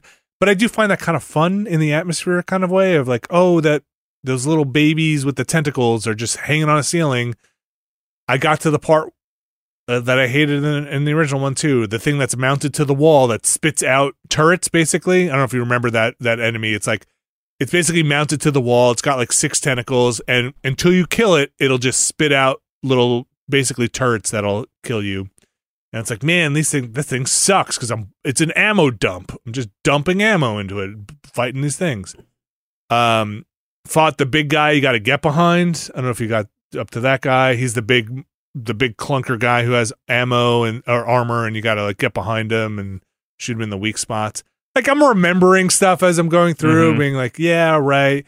and I'm also trying to manage my ammo, which is hard. I'm having a hard time, and and I refuse to buy ammo because Yeah, same. because every few levels they throw the new suit upgrade at you, and it's like twenty grand, and it's like I know it's coming. I'm gonna Mhm. save my money. Um, so I don't know. I think I, I've got. I think I've got about fifty grand right now where I left off, which might be a little excessive. That's but pr- that's a with you. lot. Have you I'm bought with you. the suit? You bought the suit upgrade, the first Uh, one of I these? still have not gotten to the second suit upgrade. yet. Okay. Uh yeah, I uh I'm my own worst enemy when it comes to games like this, you know? Mhm. I, I Mhm. hoard stuff. I Yep. I Fucking fucking restart checkpoint. I Yeah. could do that with. I could do that and expend three fewer shots. I know it. So I don't even have to restart the checkpoint because usually it's like if I'm out of ammo, I'm dead. Like uh, you know, like if I if I've made it through um there are points where some checkpointing can be a little gnarly. Sometimes it feels like they'll throw seven save points at you in a row, and sometimes it feels like I've gone a while in a combat situation. I would like a checkpoint, and sometimes it's it's a little annoying. It's like, hey, this was a two and a half minute to three minute combat scenario that I don't want to do for the fourth time. Let's say, Yeah, it's it's not like brutally difficult, but No. it does feel a little bit punishing in in some ways. Which is like you know you probably want that in your survival horror. Yeah, it, like a like a good survival horror game. I haven't had full health maybe since the beginning of the game. Like I, I yes, like- I had that thought at one point, yeah, right around before I left off to play other stuff. Like yeah, like I never have full health except for like when you upgrade something that fills it up for you. yeah, and then it's like maybe three quarters mm. health if I Yeah. if I happen to pop a Just- double health canister. That's like kind of cool. like that kind of seems like where you want your survival horror to be. Like never quite. You never want to be that comfortable. Yeah, No. I've thought about just being like, well, also because each med kit takes up an inventory spot, so it's like I'm not going to roll around. I got to get these ruby semiconductors uh, and bring them back to sell them. So I'm not going to eat up a spot with a uh, what you call it, uh, a health kit. I, I like it a lot. I'm going to keep Yeah. going. I'm going to try and finish it up. Um, I know there's a boss coming up. And, and somewhere I thought I was gonna I thought I was up to it, but it wasn't. I don't know if they've reworked some of that stuff, but um yeah, there's a boss where I, I clearly remember from both Abby playing and my time with it, and I don't think it's an end boss. Uh, so uh, we'll see what happens. Let's see what happens. I think, gosh, I'm not I, I'm not gonna spoil the boss stuff, but I'll say this: I remember in Dead Space shooting asteroids from a turret gun. Yeah, that's that part is infamous. Is that- is that- did they part is, change that? in- infamously, like the worst part of the game. I, I believe they did rework it somehow. Because I'm I not got to a shooting sure. asteroids, and it was nothing like shooting asteroids from a turret. I mean, if you're going to Okay. remake any part of that game, it might as well be that, right? okay. That's that's right where I am. I left off like right before the part where you do that. Okay, let me know if if you Uh. remember better than I if this part you're getting up to was in the original game because I had no memory of it and I was like, did they change the turret sequence to I, this? I, I I would be shocked if they didn't do something to make it better because people hate that part.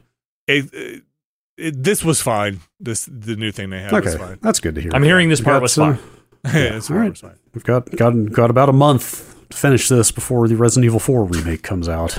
The Cannot Callisto Protocol, Dead Space, Resident 4 remake. I cannot I, I cannot allow myself to not finish this before the next big one of these comes out. Uh, that thing just got announced to have VR support. Actually, Resident Evil 4 the, remake. The, R, the RE4 remake is going to have VR support, but not at launch. huh. Sadly, uh, Huh. it'll come. It'll come in an update, but it will have it. Does that mean it gets? Is it coming for the PlayStation 4 as well? Uh, that you mean the remake? No, Yeah. Okay, it's PS5 only. I, I will triple check. Okay. I'm almost positive. I wonder if It things is- don't get PlayStation VR support. Oh no, it is. It is getting a PS4 version. Does it get PSVR support or I just highly- PSVR 2? Highly doubt it. Man, what a weird Uh, thing.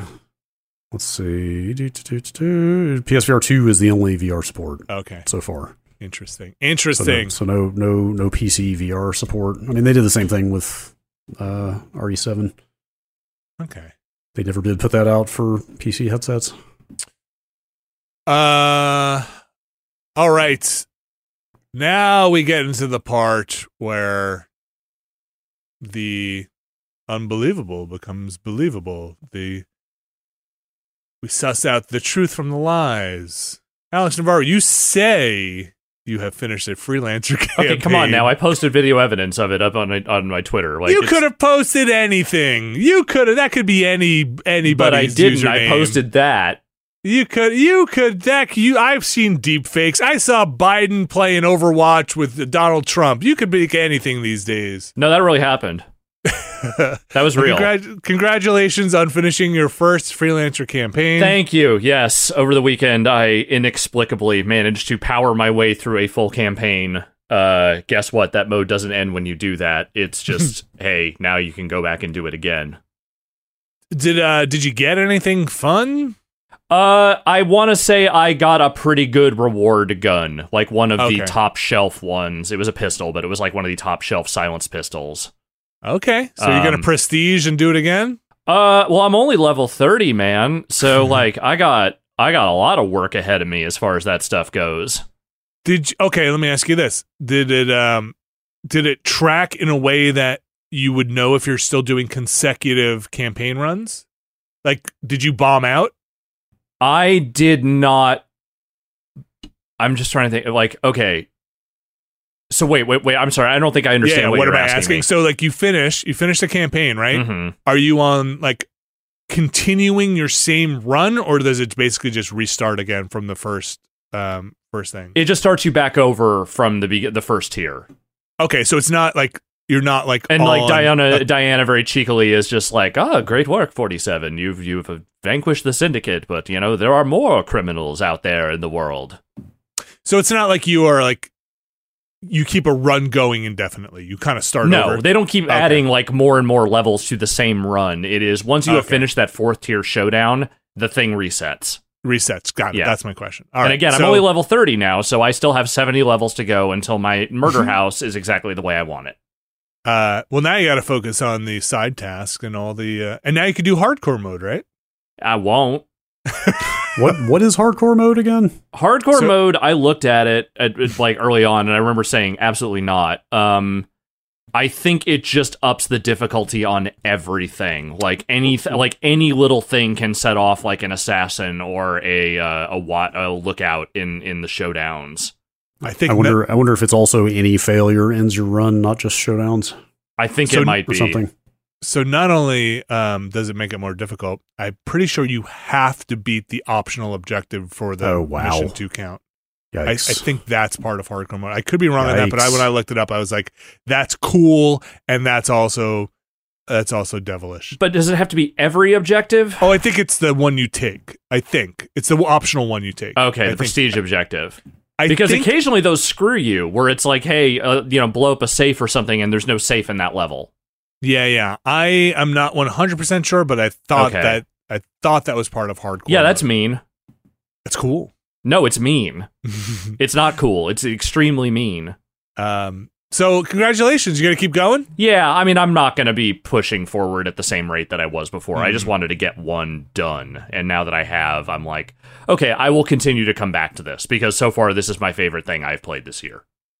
I think for me, like my in my mind, it is get through a campaign that'll be basically my version of finishing the game, but then I just want to fill out the the wall, the rack. Oh, yeah. Um, so the rack is really the thing for me right now. Is and you bought the DLC, the cosmetic stuff. Yeah, look. Listen, it was I a free, don't have self control, okay? Yeah. Uh, very cool. I, I'm sure we will hear more Hitman Freelancer mode uh, uh, shenanigans in the near future. We are continuing our runs Mhm. streaming. Uh, so far, it has been on Monday. Our freelancer mode runs, and maybe we will see. Maybe we'll stream one. Uh, it doesn't happen unless you stream it. Mhm. See, see if we can make Heck. one happen. It is so wild to me that that game is seven years old. The initial release of that thing was seven years ago, It's classic. and we're still playing this much of it. Damn right we are. So there is the PlayStation VR mode for this game. Yeah, No announcement about VR two, right? no, Oh, okay. It was Alright. cool. I don't know if I'd play it that way often Sure. necessarily. yeah. It was an interesting change of pace. Yeah. Uh, all right. That's going to do it. We talked about PlayStation VR 2. We talked about Like a Dragon Ishin, Deliver Us Mars, Blanc, Dead Space, and Hitman's Freelancer Mode. Those are the games we are covering for this week. Plenty of games coming out, though. We'll have more, I'm sure, next week. We're going to take a break. We're going to come back and talk about the news. So stick around. We'll be right back.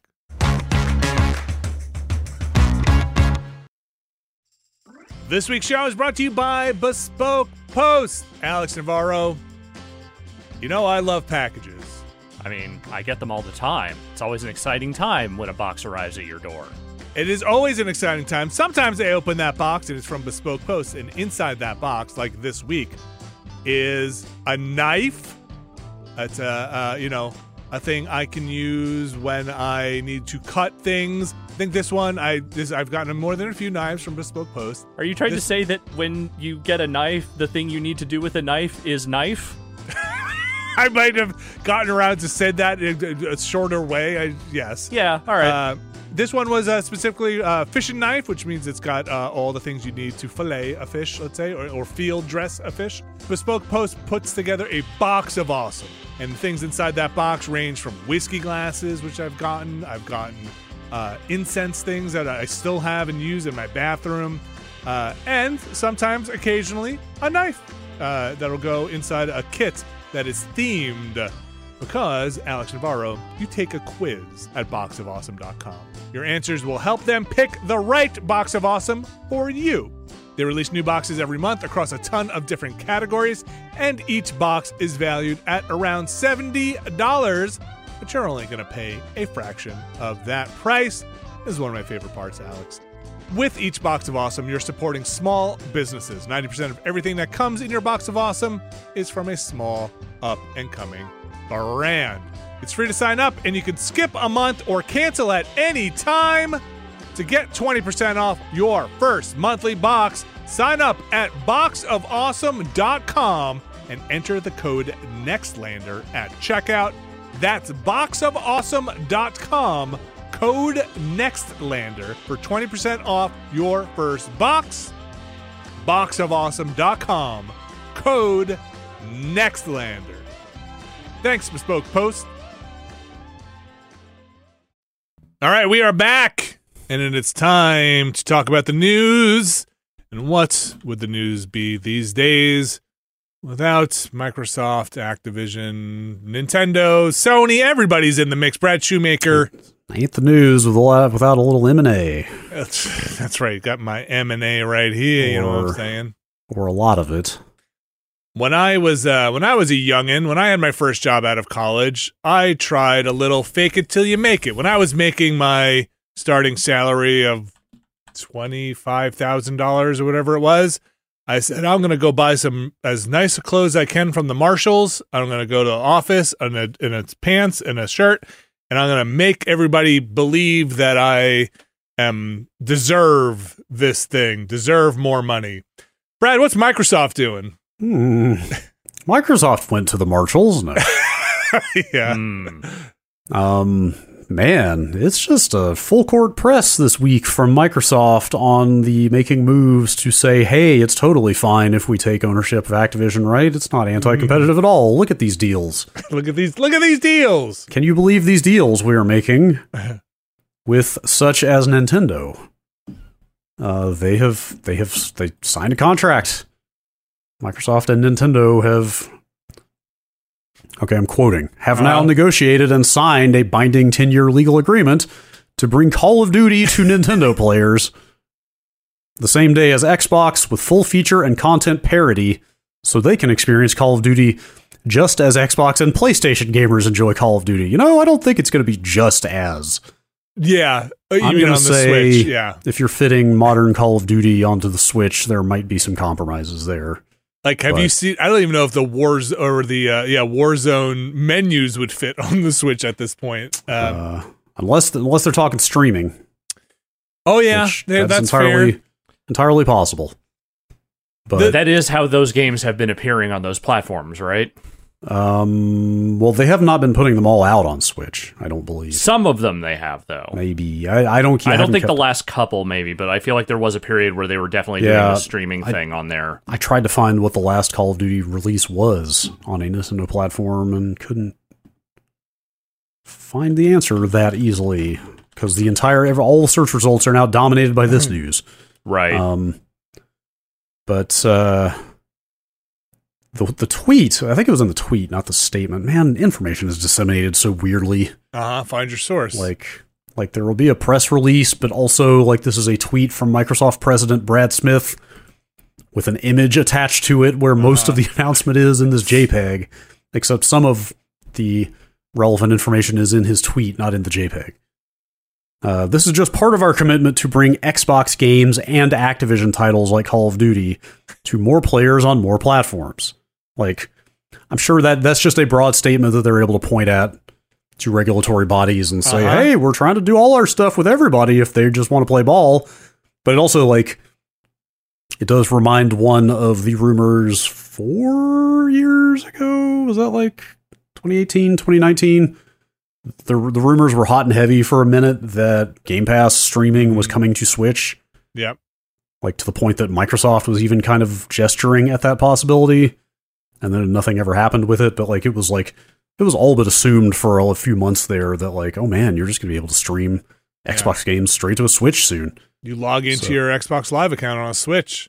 Yeah, so I don't know if there's any like renewed possibility of something like that happening, which would be cool. But like anyway, this like again the the JPEG is about Call of Duty, but the tweet has a little bit more broad language Mhm. that seems like it could imply further Xbox games on Nintendo or other platforms, maybe at some point. By the way, no one yell at me. There actually has not been a Call of Duty on that's- Switch, as far as I can tell. That that's what I thought. Um, Other big AAA games have gone the streaming route, but that one they have not done. yeah, I, I don't know if they would stream it or you know it's a very competitive latency dependent game, so maybe they would want it to run locally. But like whatever level of investment they had to make to make it work on that platform is like peanuts to Microsoft if it gets you know This thing pushed the, through. the FTC and whoever off their back. It's Um, I I love the I we're gonna get you're gonna get to this in more in, in a second here. But I love this just saying like we'll bring Call of Duty onto the Switch like they Uh-huh. own it or like it's already Yep. theirs. Like Yeah. we're making Hey. deals, man. We can make these promises. we're You want you want Call of Duty? You want Call of Duty? Sure, Yeah. let's talk. Let's sit down. We Would love to gonna- give you all Call of Duty. we Uh, we if we we'll give had you Call all of of Duty, Duty. yeah. yeah. G G four. Oh no. Oh man. Uh, GeForce Now. yep. They have also announced an agreement with Nvidia that all. Also, that mm, we need better naming for Xbox branded games that run on PC. Like, how do you talk about this? They're just PC games. Uh huh. but they're Xbox games, Uh-huh. kind of, but not really. But you get them through Game Pass, so they're kind of Xbox games, but they're just PC games. Like it's anyway. Talking about this is a little confusing. It's PC games published by Microsoft, like Okay. PC games that are Microsoft published titles, even though those are Xbox branded in some cases. Those are all going to be playable on GeForce Now uh, with this agreement with NVIDIA that they have struck. And that will include, they say, Activision Blizzard titles, including Call of Duty, at such time as this deal goes through. And I think there's some language that's like, and we're gonna do parody with release as much as we can. like, yeah, they did, they definitely said that for Nintendo. Uh, They may have also said it for um, for the GeForce Now stuff. They, Yeah. they did say. Oh, sorry. say, Go ahead. they they say day and date or as close to day and date as we can. Okay. yes. Right. Yes. Um, they did also specify it doesn't matter where you buy these Microsoft PC games; they will still work on GeForce Now, Windows Store, Steam, Epic Store. Uh, so they're kind of going to the mat here, saying, "Hey, Nintendo was fine with it. Uh, Nvidia was fine with it. Oh my gosh, you have What's to up, read Sony? Nvidia's statement about this because it was like the biggest hundred dollars in the apple pie Mhm. uh uh thing. The one where the hell is it? The one where they're like, We're good now. we fully Mm, we're good. No, Mm. we support this. We're uh yep. it's- Yeah, you know, to be to be fair, they had voice complaint. You know, like Yep. these are entities that had straight ups, not certainly not as vehemently as Sony, but still were like, "Hey, I'm not, we're not so sure about this," and then like now they're very sure. Oh, I mean, Sony has made this their primary cause at Yeah. this point. Yeah, and Oh, I found it. Can I read it? It's Sure. uh um the partners this is from Nvidia. The partnership delivers increased choice to gamers and resolves Nvidia's concerns with Microsoft's acqui- acquisition of Activision Blizzard. Nvidia, Nvidia, therefore, is offering its full support for regulatory regulatory, regulatory approval of the acquisition. So, like, Yep. we're good now. Yep. Hey, we got what we mm-hmm. wanted. We got what we wanted. We're Wipe your hands. We're done. Our- the terms were probably fairly favorable to us. It's so like, Uh, we're good. oh man. Um, yeah, we'll see. We'll see if this does much of anything. Sony seems pretty dug in on this. So Sony had that deal that was like current terms plus three years that they hated, right? That was the one they didn't like. That Microsoft said we're we'll give you. Uh, I think they said I can't remember if this is exactly it. Microsoft said it was ten years. Sony was saying it was the current deal plus three, Hmm. which they said was like uh, you know they they don't want it. So they were like that's. Oh, it's so offensive. It's like a slap in the face. And Microsoft was like, "This is beyond industry standard." Whatever. Inadequate on many levels is a phrase Jim Ryan has used. and I- also how I am often described by people. Um, I I can't remember if it's exactly like current deal plus three or if it was an offer of ten years as well. But either way, Sony's like nah, like it's uh oh yeah, there's no convincing them at this point. Like Yeah. there there there would have to be a lot given to them at this point for them to ever like stop stumping for this deal stopping and I just don't think they're ever going to give them enough to make that happen. yeah, like I don't think Microsoft would ever go as far as. I mean, well, no deal is in perpetuity. Like I, I don't know that you even really could sign a deal saying, "Hey, you can have this forever." I don't think that's like legally. Not that would be fully legally binding, Uh, no. Yeah, but I think Sony still it's not it's I don't it, I think to me it sounds like Sony's not um they're using this as a good reason as a leverage point. I don't know if they're fully invested in this Call of Duty topic in particular. Like I don't know I if mean they're they full- care. I do believe they care. They absolutely care and they absolutely want Call of Duty on their platform on the same day it launches on other platforms. Absolutely. But but like, are you saying are they using this particular issue as a cudgel? it's a little like Yes. will somebody please think of the gamers you know like I I mean, this is a big market consolidation. That's the bigger thing. Like, I- Yes. you know, um, And that's a valid point, That's which a has totally been brought up valid many point. times over the course of this. yeah, Well, not just that. I mean, Sony is just not as diversified a business as any of these other companies. You know, like all Yeah. their eggs are basically in the PlayStation basket. Yeah. I mean, Nintendo is kind of in a similar boat, but also Nintendo is like its own industry. Basically, Nintendo is kind of magical in its ability to weather, you know, competitive concerns yeah. uh, of of other companies. But, but yeah, like you know, this is like still the most popular game out there, and Sony's had the exclusive, or you know, they've they've had the kind of first class position on Call of Duty since like what, basically when the PS4 launched, I think. Is when they started getting all the DLC first and all that stuff. Do they still? Um, I don't.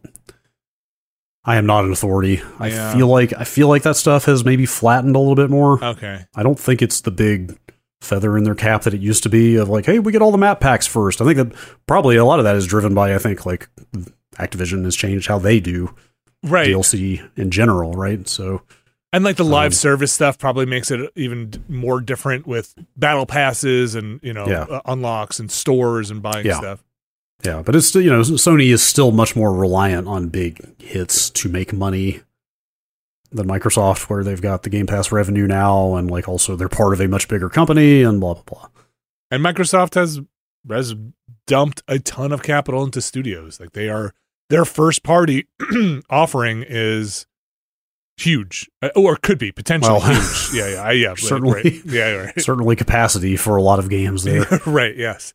Um, Brad, what about this other part of this story where uh, Microsoft is then going out there being like, "And Oh. we're the little guy." Yeah, it's that that continues. I think we've talked about this before. Hey, but, I'm just a uh, little guy. I'm the birthday company. Hey, is- don't mess with is- me. again. Again, this this Brad Smith guy is kind of the pitch man for this whole thing. Uh, he's kind of the one out there making most of these announcements. This is from a press conference on the subject. Um, basically talking about the split in market share between Sony and Microsoft, and yeah, boy, they can't wait to tell you how much smaller their share of the console market is than Sony's in every market except the one where they probably are fairly close to each other. Right. So they they leave But- out the U.S. market, but Think think about the market. This is quoting. Think about the market in Europe. It is a market where Sony has an eighty percent share, and this is again just between them and Microsoft. Like this is not Nintendo or PC, so that's eighty out of hundred. It's a it's a market where Sony has an eighty percent share. Globally, it is about 70-30. In Japan, it is 96-4, which I mean, Uh, zero yeah. surprise, but still, just seeing the numbers is so stark. It is fascinating seeing that number. Um, but then, yes, he conveniently did not comment on the share in the United States, where, like, I assume, I have always assumed Sony is still comfortably ahead, or at least ahead. Like, I don't, I don't think, I don't think so. Microsoft has trailed Sony since basically the launch of the PS4, if not before. Yeah. Um, but they are. And I think closer. they made up some ground at the beginning, but that was mostly just because neither were of them were able to get a lot of consoles out in the beginning. Um, yeah, but uh, I think they, they are closer here, but Sony is still in the lead as far as I know. I mean, he Still- even he even says Brad Smith even say he has another quote that says these numbers have been remarkably steady for two decades. Even last year, when there were issues with Sony's supply chain, they came back strong. Look at how great our competition Yeah. has been doing. It's so funny because it It's was on the heels of um was it last week we were talking about like Game Pass is a flop. like the numbers show if you're on Game Pass you're gonna lose money. We're an abject failure. Why are you even buying our shit? We're Why- garbage. Why are you paying attention to us? Yeah, Um, it's it's just there's It's some funny. the- there's some theater going on here. this uh, this 80-20 pie chart is pretty hilarious because it's like quite literally a blue Pac-Man. Yep. It's it's that twenty percent carve out just gives you the Pac-Man shape, except it's blue. Economic area market share as of 20 European economic area market share is the name of that Yeah, chart. there's some real zone of influence, demilitarized mm-hmm. zone kind of sound to that Yes. phrasing. I, man, you got to cross the European economic area. Yeah. Ooh, nobody makes it through there. No, man. Uh, yeah. Anyway, Uh, that's just there's a there's a lot there, there- there's a lot of outreach and or not outreach, but I mean a lot of deal making and announcements thereof going on with their campaign to get this thing through. They're like, yeah, a lot of regulatory body work going on. Body work. It's um, I don't know. This whole thing with the like the Call of Duty wars or whatever this whole thing is like, feels like it is boiling down to. Seems like a let's say a proxy war for this Yeah. merger, right? Hmm. Like you know, Well, you know, I guess it probably is as a single product. It is the crown jewel as much as they've been like, no, King is the one we really want. Like Yeah. Call of Duty, whatever. But like, yeah, it's. I mean, like is it the one that just everybody know, like people who play video games know Call of Duty. If Sony can get out there and say if you if this happens, you won't be able to play Call of Duty. Well, that's the thing. That's the headline. Yeah. Is that like if you were trying to get attention grabbing headline saying we want King does not make a lot of headway uh, headway unless you are an investor that knows a lot about the mobile market and understands the importance of it. If you just want to get like mainstream media to pay attention to the fact that you are desperate for them this deal to not go through, say we don't get Call of Duty is absolutely the thing you say. Yeah, like you won't be able to play Call of Duty when it launches unless you have a Microsoft system. Think about that. Think about that. Which Yeah. again, I'm not saying I support support this merger. I'm just saying that it feels the big thing is this gigantic market consolidation where you now have one company in charge of thousands of more employees and also at the whim of the failure or success of Microsoft. So I don't support this merger, but at the same time, I don't support Sony's arguments at all about why it shouldn't happen. There are very good, very eh, like reasonable anti-monopoly reasons you should be looking at this whole deal and why it maybe should not come together. But like Sony's entire thing just radiates naked self-interest in a way that I feel like desperation. yeah, desperation. And it's like I think this is just indicative of, to some degree, the Jim Ryan era of Sony, which is that it's cranky and it's pissy and it just kind of throws fits when it doesn't like something, but it doesn't really endear itself in any way. It doesn't make you think that Sony is the underdog. It just makes you think a slightly smaller giant corporation is pissed. let me plug my PlayStation VR 2 into my Xbox. Whoa. that Yeah, Jim Ryan is going to come to your house. He's going to beat you with a truncheon. gonna gonna have to put a USB C port on that thing. Don't worry, they'll sell me one that plugs in for four hundred dollars. It'll Yeah. come. It, will the come with an adapter extra, will be four hundred dollars. The adapter will be four hundred dollars. It'll come with an extra uh, two gigs of hard drive space too. So don't Yeah. worry. Um, yeah, man. Uh, yeah, this stuff. It, it's theatrical. It is, but there's there's real consequences for this stuff. So Yeah. we'll, we'll see how this all goes. It's we say this every time because we report on this every week, but it's June is the so I right? yeah, Ju- the end of June is when they had originally targeted this, to have this deal done by. I didn't realize that the the next scheduled U.S. government hearing isn't until like August though. So Oh my gosh. I don't That's not happening then. How that? Yeah, yeah. I mean, unless they're able to clear some legal hurdles that will keep all that from happening. I and I just don't know that I see that happening. Yeah. The stuff I keep reading is the quote unquote analysts still think it's going to push through. So I still think it's going to push through. yeah, And I'm not even an analyst. I'm just a dumbass. I mean, if if Microsoft keeps tweeting, they're just going to be like, "We're else we're going to bring God of War to Switch as Oh, well." man. Ten year deal. I just actually found the FTC case summary for that thing. Mm-hmm. Uh, in the matter of Microsoft Corporation, a corporation, and Oh. Activision Blizzard Incorporated, a corporation. Uh-huh. Mhm. Uh, A corporation, not the see. corporation. An evidentiary hearing is scheduled for August 2nd. Uh, yeah, I don't know. I I guess that I I certainly know like trade lawyer. I guess that means the deal can't close. I don't know. I don't know. I By- ima- on the schedule they wanted. I imagine Congress. My cynical view of Congress at this point is they do the same thing Nvidia did, where they're stuffing Game Pass one year subscription things into their pocket, and they go, "We, the Congress, feel that this uh, deal is now good to go through. They've uh, they've cleared my conscience. We're good. Yeah, I could see it. You're telling me I get Halo for free? Wow! look under look under your seat. Look under your congressional seat. A warthog for everybody. And- yes. I love Flight Simulator. A warthog in every garage. Um, all right. Suddenly, Microsoft is opening offices in these weird in Ohio, in Nebraska. Weird. They're just uh, these weird random states. Suddenly, Microsoft Microsoft is gonna build this dam in my district. it looks like a giant X. Weird. A Series X. It's just a Series X. They just shoved a giant Series X in front of a waterfall. Uh, All right. Uh, there is some other news here.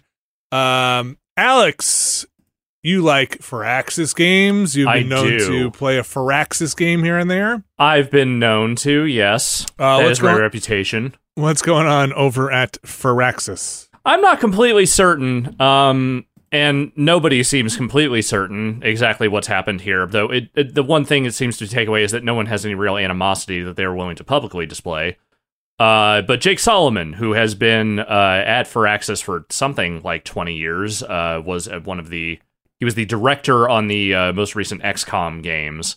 Mhm. Uh, has left Firaxis and 2K for uh, undetermined pastures, uh, presumably to go start up something else or work somewhere else. But the the line here seems to be that he left and that there is you know eh, there's still mutual respect and all is good between them. So I see no reason to doubt that at this time. That said, uh, Solomon was most recently working on uh, Midnight Suns, and that game did ultimately, I think, disappoint in terms of initial sales. Though, you know, it got a pretty good critical rating overall. yeah, they've been pretty upfront about it not performing. I think it went on sale Uh, too. pretty Within a month, right? yeah, which is never a great sign. Um, Yeah. It came out at a weird time. I feel like it did not hit big in the way that other Marvel games have also maybe not hit big recently, at least the ones not named Spider Man. Hmm. and I don't know. Like, I just I think that thing needed a real serious like groundswell of of enthusiasm to maybe carry it forward, and it just never quite got that. I think uh I just got this from the story, but their DLC is coming out. Their Redemption, I think it's called, with Venom. It's coming out tomorrow. So maybe this, you know, There- maybe this stuff does align in a way that the projects are wrapping up. And There's a long, decent. As far as I know, there's a reasonably long DLC roadmap for that game, and they have been putting out new characters semi regularly. I think Deadpool just came out not that long ago, okay. so you know they are supporting it, and I think that DLC roadmap will probably be seen through. Uh, you know, so long as there somebody's buying that game, but yeah, I don't know. I mean, in the story, I think Solomon was asked about XCOM stuff, and he was like, uh, "I was literally working on costumes for for Midnight Suns prior to my exit. I don't Yeah. know what's going on with XCOM at this point. I have no answers for you." But I think he went on to say, like, as long as there is some kind of Firaxis, there will be some kind of XCOM uh, Yeah. cooking somewhere. Though I guess the next thing they're cooking is the next Civ, and I know the Civ team and I think the uh, the XCOM teams are, are somewhat different from one another. But Yeah, I was going to ask. He he never worked on Civ. Well, he may have at some point, but like he very much identified with XCOM, right? Yeah, as far as I know, his primary duties involved the the recent XCOM games. It's possible he worked on somewhere in the Civ team. I mean, twenty years is a long time, and they have put out several Civ games in that time. Yeah, I mean, yeah, it's we should we should say you know after 20 years, maybe not surprising if he just wants to do something else after Yeah. shipping one last game. There's not, but definitely a lot of people looked at this and, and right after the disappointing earnings for Midnight Suns and went, hmm. But He, he does thank Sid. So I don't know if I assume that's Sid Meier's. Oh yeah, Um, he says, I'm grateful to Sid first and foremost for teaching me. If I'm ever half as good as him, I'll be twice as good as I am now. Here's the thing. Um, I've never met Sid Meier. I don't know much about the guy personally, but the few people I have ever talked to that have either worked with him or known him have generally had very kind things to say about him. yeah, I, I could be. This is third hand, but he's always sounded like the kind of guy who still wants to be just in there writing code. Yeah, and like balancing strategy shit. Like he doesn't want to be a face. He just wants to make it a damn game and keep his hands on it. Sid. But like like Jake Solomon, I think is like the closest to a face of Firaxis, right? Mm. That there's been outside of Sid Meier, yeah, who who who we don't really see in public a lot anymore. Yeah. I forget who the current Civ director is, but like they've been out there also, like when those games have been coming out. But usually it is just like who is the lead on on one of these two projects. I, I wish Jake the best. I mean, Yeah, I love excited to XCOM. see what he does next. X, the XCOM games are some of my favorites. Yeah. And ex-Firaxis people have a decent, pretty decent track record of doing interesting things when they leave, I want to like say Soren Johnson and stuff. Like you know, Oh, they- right. yeah, there was that um there was that XCOM like a couple of years ago that didn't really take off. Do you remember that? I think we saw it uh, at E3. It was shown at the Microsoft uh, booth. I, I want to say that was also maybe some former Firaxis people. It uh, XCOM like Yeah, it was a you know tactical turn-based shooter where you had uh, vehicles and stuff like that, and it was they were hyping it up a bit, but it was a little buggy. It was it didn't. yeah. Really, um, I wish I could remember the name of it, but There have there's been no- a couple of no XCOM chance. likes in There's recent years, and I feel like they all kind of suffered from similar problems. Gears Tactics. Anybody? Gears Tactics was all right. Gears Gears Tactics was kind of cool. Yeah. Um, p- uh, people who are listening to this will know the one I'm thinking. Phoenix something Some, something Phoenix. Oh, yeah, something oh Phoenix. yes. Um, Simon Phoenix. Simon Phoenix. Gosh, Phoenix yes, popped into my head. Gosh. Um, Uh, no, no Google. I'm not looking for Phoenix strategy investments. But what if Phoenix, you were Phoenix Point. Phoenix. That Phoenix sounds Point? right. Yes, Yes, that is that that sounds- was yes. a game. Um, uh, okay, Oh, Phoenix right. Point, the original XCOM yes, team. I remember that. Okay. that that's right. Yes, that came out right before the pandemic started. um, that might have been like Oh no, no, no. last Actually, it may have been E3? during. Oh, Yes. did it 1.0 during the Uh, pandemic? Thought it yeah, came I'm out sure. before that. It might have been early access, and then yeah. Um, Anyway, yes. so yeah, um, from everything that is being portrayed, everything seems like it is just maybe Jake Solomon moving on. Would things Hopefully. have been any different if M- Midnight Sun did gangbusters? Who can I tell? I am not in any position to tell you one way or the other. Also, I'll just say this. I don't not knowing anything about anything. Sometimes financial success is different than development stress and, and stuff like that. You know, maybe Midnight Suns took a lot out of him. It was like, you know, I just don't want to do this anymore. Here. Mhm. People, humans, still making games. Uh speaking of E3, Brad, Hmm. Is Ubisoft going to be at E3? I don't know. I don't know. Uh, I Fuck is going want- on? I just put this in here because I laughed at it when I read it. I guess Yves Guillemot, head of Ubisoft, during an earnings call this past week, said the line, If E3 happens, we will be there and we will have a lot of things to show. Ah, thanks, thanks, Yves. Very committal. Appreciate it. It's kind of funny for two reasons because I'm like, yeah, I bet you'll have a lot of things to show. You definitely have not had like enormous amounts of trouble at your company Mm-hmm. No. over the last several years on multiple levels that you want to try to paper over and be like, yeah, we got games. But it's really it's the if E3 happens part that's just like, man, You'd think you would know. you're probably in like the top ten of people who should know by should now know. for sure. we are officially hedging all the bets here. Like- also, it goes back to our narrative that Ubisoft will show up for anything. Yes, there's that, there's a bit of that. They love to party. Give them Yes. 20 minutes and they will they will everybody get the marching band, the bear. Uh, Yeah. Do we have a Just Dance we could throw it together real quick? No Ubisoft games for PSVR 2 that I know of. They used to be right Oh, there, first in line on new peripherals and new consoles.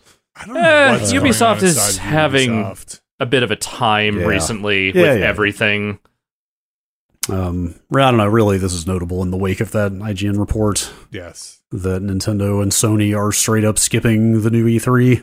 And Microsoft, right? And well, you know Well, they've got they'll, they'll have it. they'll have a showcase. They'll be in the theater across the street. But they are officially not part of the ESA branded E3, right? Right, they're not going to be on the floor, is On what the they floor. said. Okay. Um, and who It's- knows if who knows if their showcase will even be a live event or if it'll just be another streamed remote thing.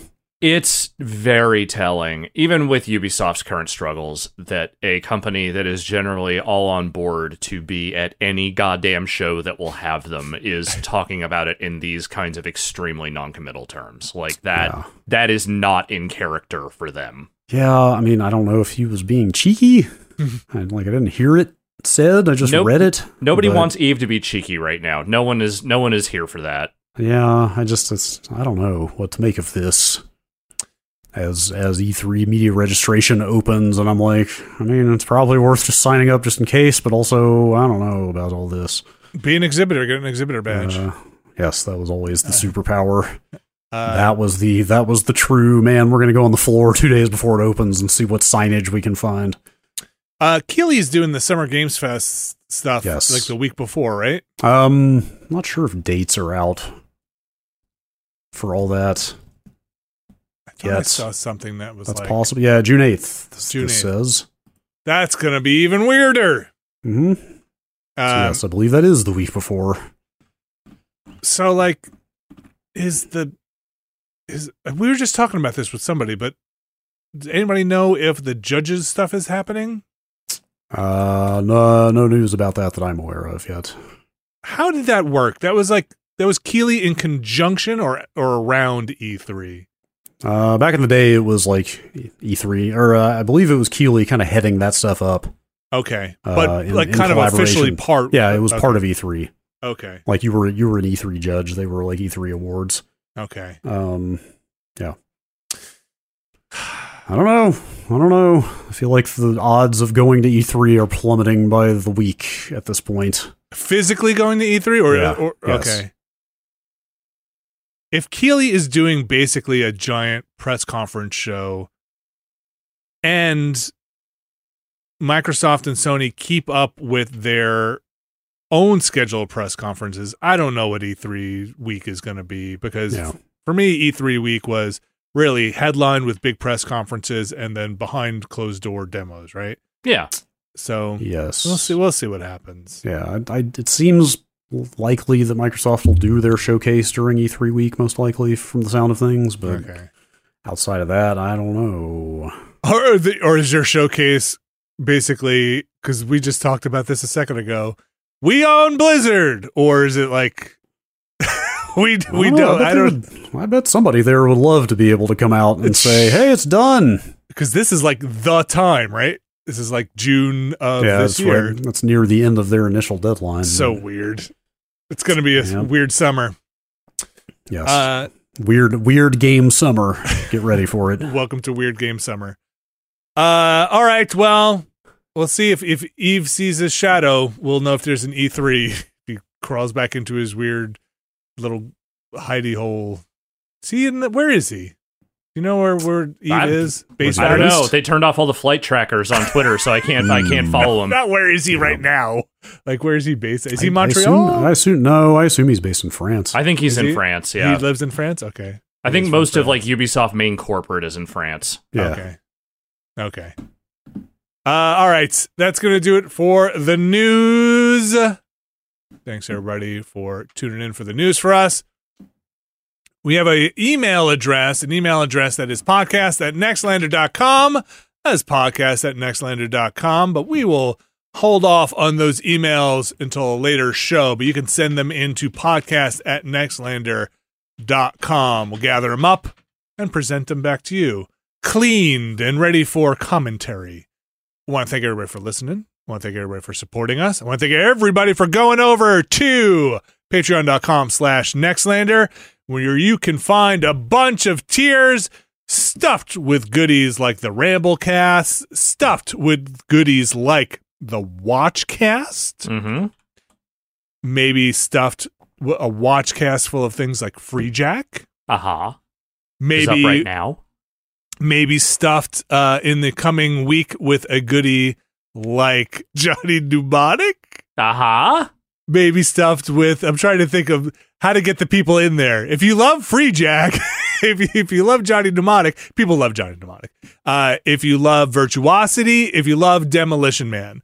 Uh, you should go check out the Watchcast. We had, uh, I want to thank Tam for coming through for Demolition Man, and we recorded with Austin Walker for uh, Johnny Mnemonic, which was a lot of fun. He's, uh, two great guests, two great movies, two great guests, at least two great guests, They're two entertaining films two entertaining in their own way. Yeah. Um, and fun to talk about them as well. You can check all of that out uh, right now. Uh, and like I said, Johnny Mnemonic will be going up next week over on the Patreon side of things. Of course, we got Never Been a Better podcast. Uh, we're going to be recording our next episode for, geez, hey guys, it's March. We're going to record our next episode for March pretty soon. Hoping to get uh, Jeff Bakalar and Austin Walker in on that one. More Austin Walker, always a good thing in my book.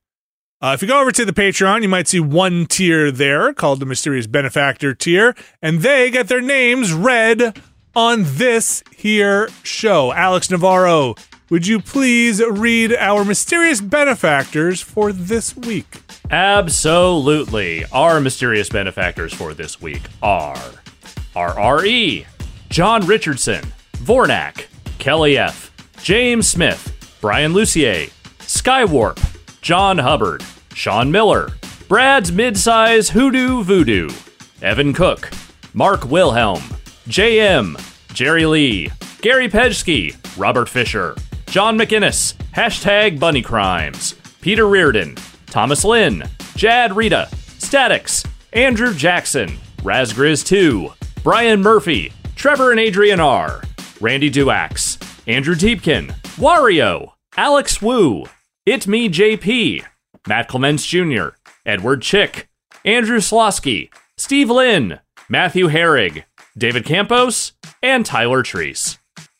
Thanks to all our mysterious benefactors, and thanks to everyone who has supported us over on Patreon, over watching on Twitch, on YouTube, listening to this here podcast, or any of the other fine Nextlander podcasts out there. There are about 800 of them. And if you are interested, you should go check out patreon.com slash Nextlander for all the details.